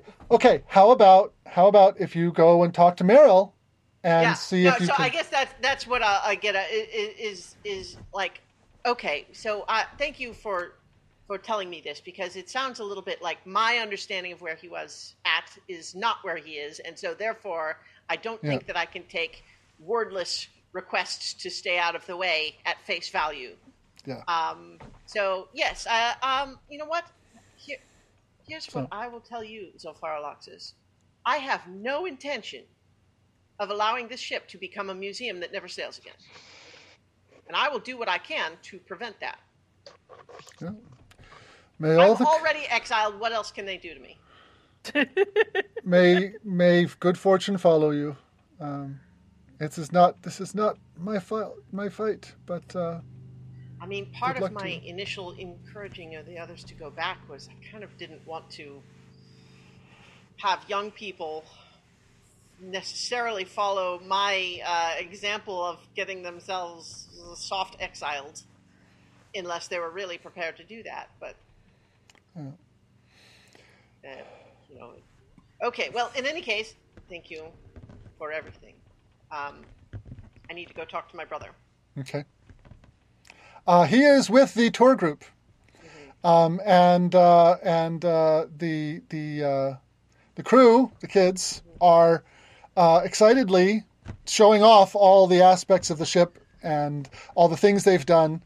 And like I said, Sivissimith is taking the opportunity to kind of take each one in for a for a heart to heart. So this is going very slowly. Right, right. So do I get a glance at this happening? Well, Meryl is with that group. He's not right, but I just mean you just described Sivissimith doing that thing. Is that something I observed when I'm going up to meet them? Yep. Okay. And again, he's, like I said, rolling 20s and 25s and 30s on his persuasions. I don't suppose there's anything else happening there. I know that, see, because back when we were last here, there was a whole plot about, like, gosh, it seems like he's really getting away with something. What if there was a way for people to have some sort of a weird metamagic where they didn't have to do... So, I mean, that's a whole thing, right? Yeah, so are you suspecting there's something magical going on? Well, see, that's where I'm kind of trying to not metagame. Because Christiana absolutely suspects that. But you have known sorcerers... I am suspicious of him at this point because I had been trusting.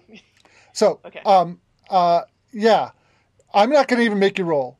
Okay. You suspect that something magical going on here because he is just, it's like, right. you know him mm-hmm. and you know what someone his age should be capable of. And it seems like a lot. All right, so I think then, seeing that, I am going to literally just sort of arm around Meryl. I'm going to just turn him right around, walking away from the rest of the group, and just won't be a moment. Okay, all right. And walking away with him, and as he is, I'm sure, turning to me to say, "What is this all about? What are you doing?" Yeah, he gives you a puzzled look, but doesn't say anything. Yeah. I'm going to say, just a second, and I'm going to cast Dispel Magic on him. Okay, you're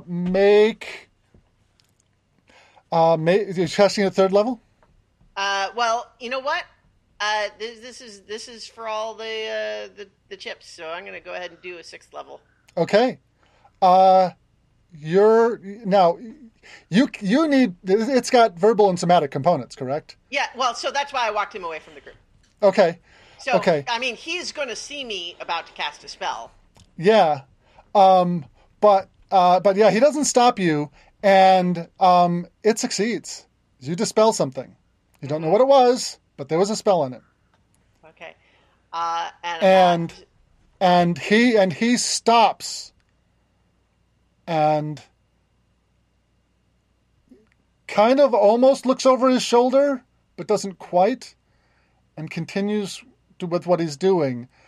But he's noticeably less persuasive. Well, no, what he is doing is walking away from the rest of the group with me.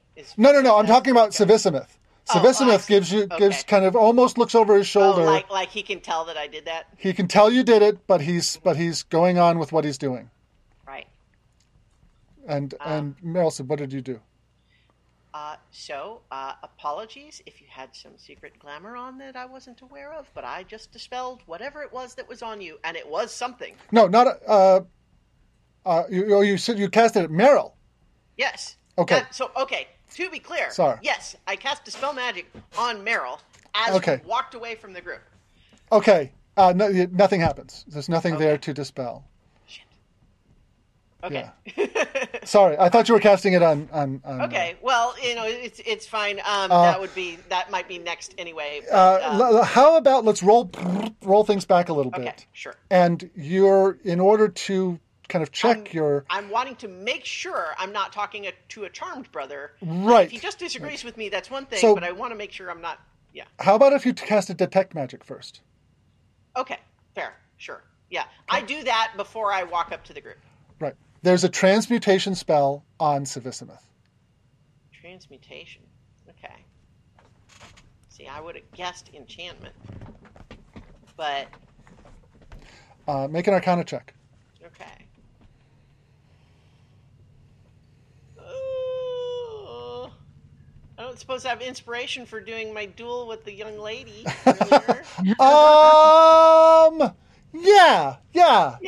That's good, because that was a natural one. Okay, so I'm rolling.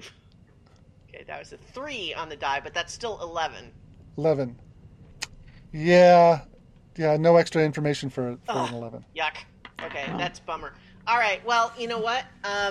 So I think then, seeing that, then I wouldn't have cast the dispel on Meryl if I saw that there wasn't anything. Right. So, but so I'll still walk him away from the rest of the group because that was still my original intent here. Okay. And I'll just kind of say, you know, Sivissimith has a transmutation something on him. Oh, he does he? Well, yeah. I mean, he's probably using some enhancement of some kind. This is a rather important event. We don't want to... Sure. Meryl, I need you to level with me what's happening here. I don't think what you've been sharing with me has sufficient detail for me to feel okay with what's going on. The crew of the Lithiriel needs to come back to the Elven Realm and to stay. Now, nobody's forcing them, but we don't...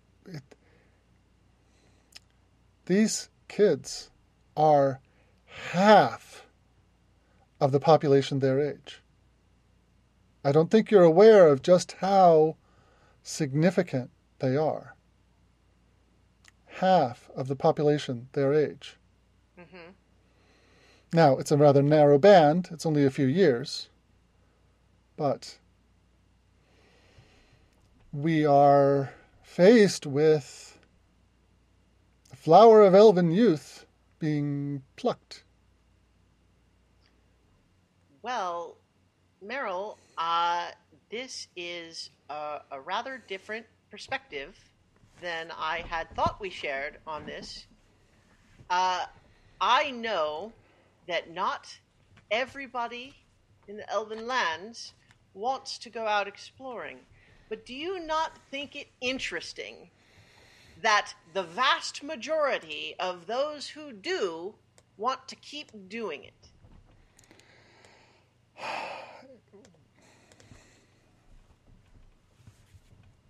People don't go out... These elves that went out on this expedition are not returning feeling satisfied with their adventure that they will recount in their golden years many centuries from now. They want to keep going. And that's because they've seen the things that I've seen out there and know that there's more possibility out there. Yes, but we don't have to facilitate it. Meryl, what was going to happen to the ship? It was going to be kept here under the care of Vernorin and his archivists and restored, but kept here. So, Meryl, I want you to take this with the context that I am saying it to a member of my family first, and not some official formal proclamation. But this is my ship.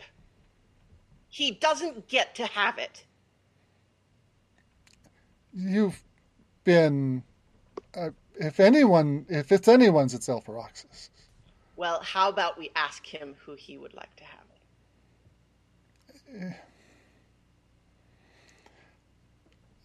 have it? All right. I see your point. There's a certain amount of finders keepers going on, I suppose. It is not only that, Meryl. This isn't about the new toy that I found. This is about a vision that I've had that others now share.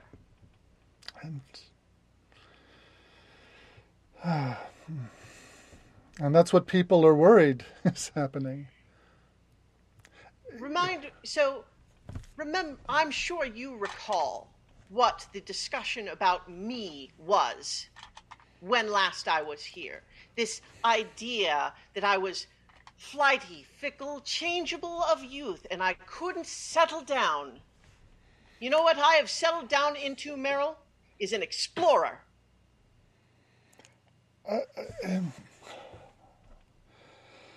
You're right. You're right. But the Queen has made it clear that anyone with ambition needs to toe a particular line. Mm-hmm.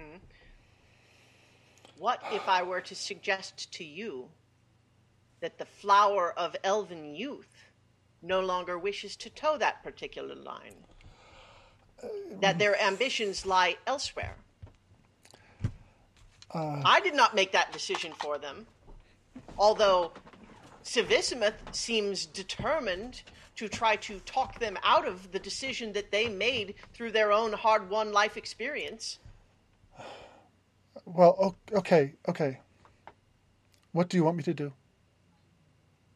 Well, to begin, I appreciate the frankness that we are having in our discussion now, which I would like, and some acknowledgement that was not present in our past communications. I was avoiding difficult topics. I'm sorry. It was cowardly of me.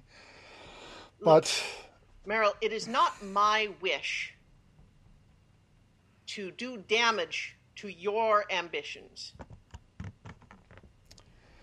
Well, but it is also not my responsibility to live as an insect under glass so that it does not cause ripples for others. Well, You're right. Of course you're right. But, again, what do you want me to do? I don't have a lot of influence with the court. I'm an assistant at best. Look, I understand that. I'm not saying that you get to turn the lever, making it go free instead of what they're doing now. What do you... Working with me instead of against me is a start. Right. So what can I do? Trying to pacify me so that I allow it to happen. You win. Okay. All right. What do you want me to do? Well, I'll support you. Nice. You have my sincere regret that I ever deceived you. Okay. So, how about this? What's your plan? Well, here's what I can do on my own, is I can request of Zulfar Alaxis to bequeath possession of the ship to me and then personally refuse to be teleported back to the Elven capital. Now, I don't know that that's a great plan, because if they take the rest of the crew, I can't go anywhere. But I am open to suggestions, and those suggestions cannot be permitted to result in the ship becoming a museum that never sails again. I'm open to suggestions that lead to other outcomes. Let's go with that and see what happens. All right. Okay. Would you like to come with me back to... you know what? You are coming with me back to Zulfar Alaxis to witness this communication. Okay. And Zulfar Alaxis has been standing at, kind of at the doors and listening to this whole thing. And says... He says, "You, my dear, are a genius. Come with me. Come with me. Come with me." And he toddles up to the bridge, the spot with the crystals, still dark. None of them have been reactivated, but nevertheless, he says, "As the captain of the Lithiriel, I feel entirely enabled to transfer command to you, Avalokitesvara." Do a deep bow, and I say, "It is my great honor to accept." and the delegation, which is now kind of down in the bowels of the ship, and they're talking about what they did to clean it and reballast it and all that kind of stuff. Look up and look at each other, and just turn and walk out. They don't even make an excuse. Okay. I am feeling petty enough that if I get even a second of eye contact with Sivissimith, I will stick my tongue out at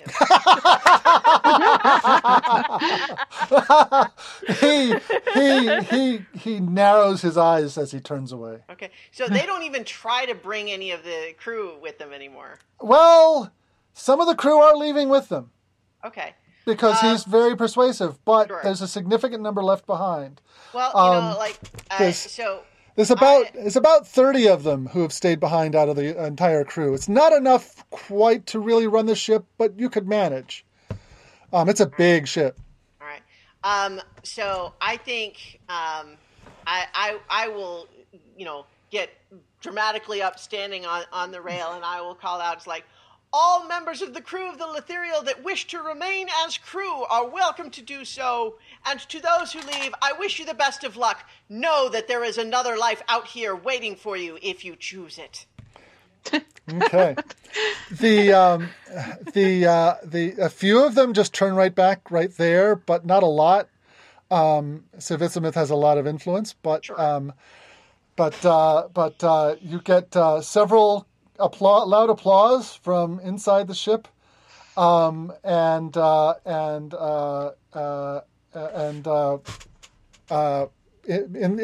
the private chamber, one of the people who's in there with you with Mogallad says, "So can we get out now?"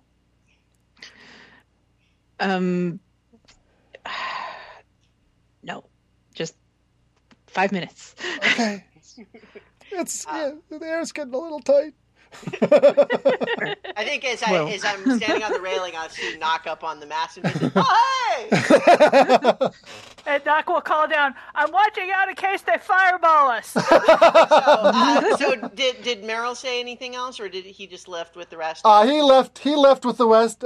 He basically he says before he sends you ascending. Okay. Before leaving, and says, "I'll do what I can to salvage this. The Queen is not going to be happy." The sending back is just, "I love you. I'm sorry. I do love you. Good luck. My prayers are with you. Moglad's prayers are with you." So at least if you don't get political chutzpah, you'll at least have fun, sexy times. Yeah. So I'll climb back down off the railing and look to Zelpharaloxis and say, "If you'll excuse me for just a moment, I'm going to go into the cabin and have a panic attack." He nods, gives you the equivalent of an elven salute. He raises his hand to you and turns to follow everyone else. Well, yeah, one last smiling nod to everyone. Okay, and at this point, I think Mogallad emerges, and you find out why everyone was so tense. The people who stayed behind were those who were involved with the hidden lovers. Do we have enough people to sail? Yeah, it would be a little rough, and if you ran into a real heavy storm, right. you might people will be taking longer shifts than usual, even for elves. Sure. Okay, well, so do we have enough people? It's manageable, but we would eventually want to recruit more. Yeah. But we're not stuck in port, is the point. Yeah. You'd have enough to at least get out of port if it comes to that. All right. I think we probably wouldn't leave right away. No, yeah, you want to have time for people who decide to come back. Yes, yeah. Well, and also probably need revision. Mm-hmm, yeah. Mm-hmm, yeah. Anyway. Yeah, get the let the little kids have a poke about too. Yeah. Hey. Come meet some people who don't look like you. Okay. Anything else before we close the session? No? Nope. Okay. Nope. There we go.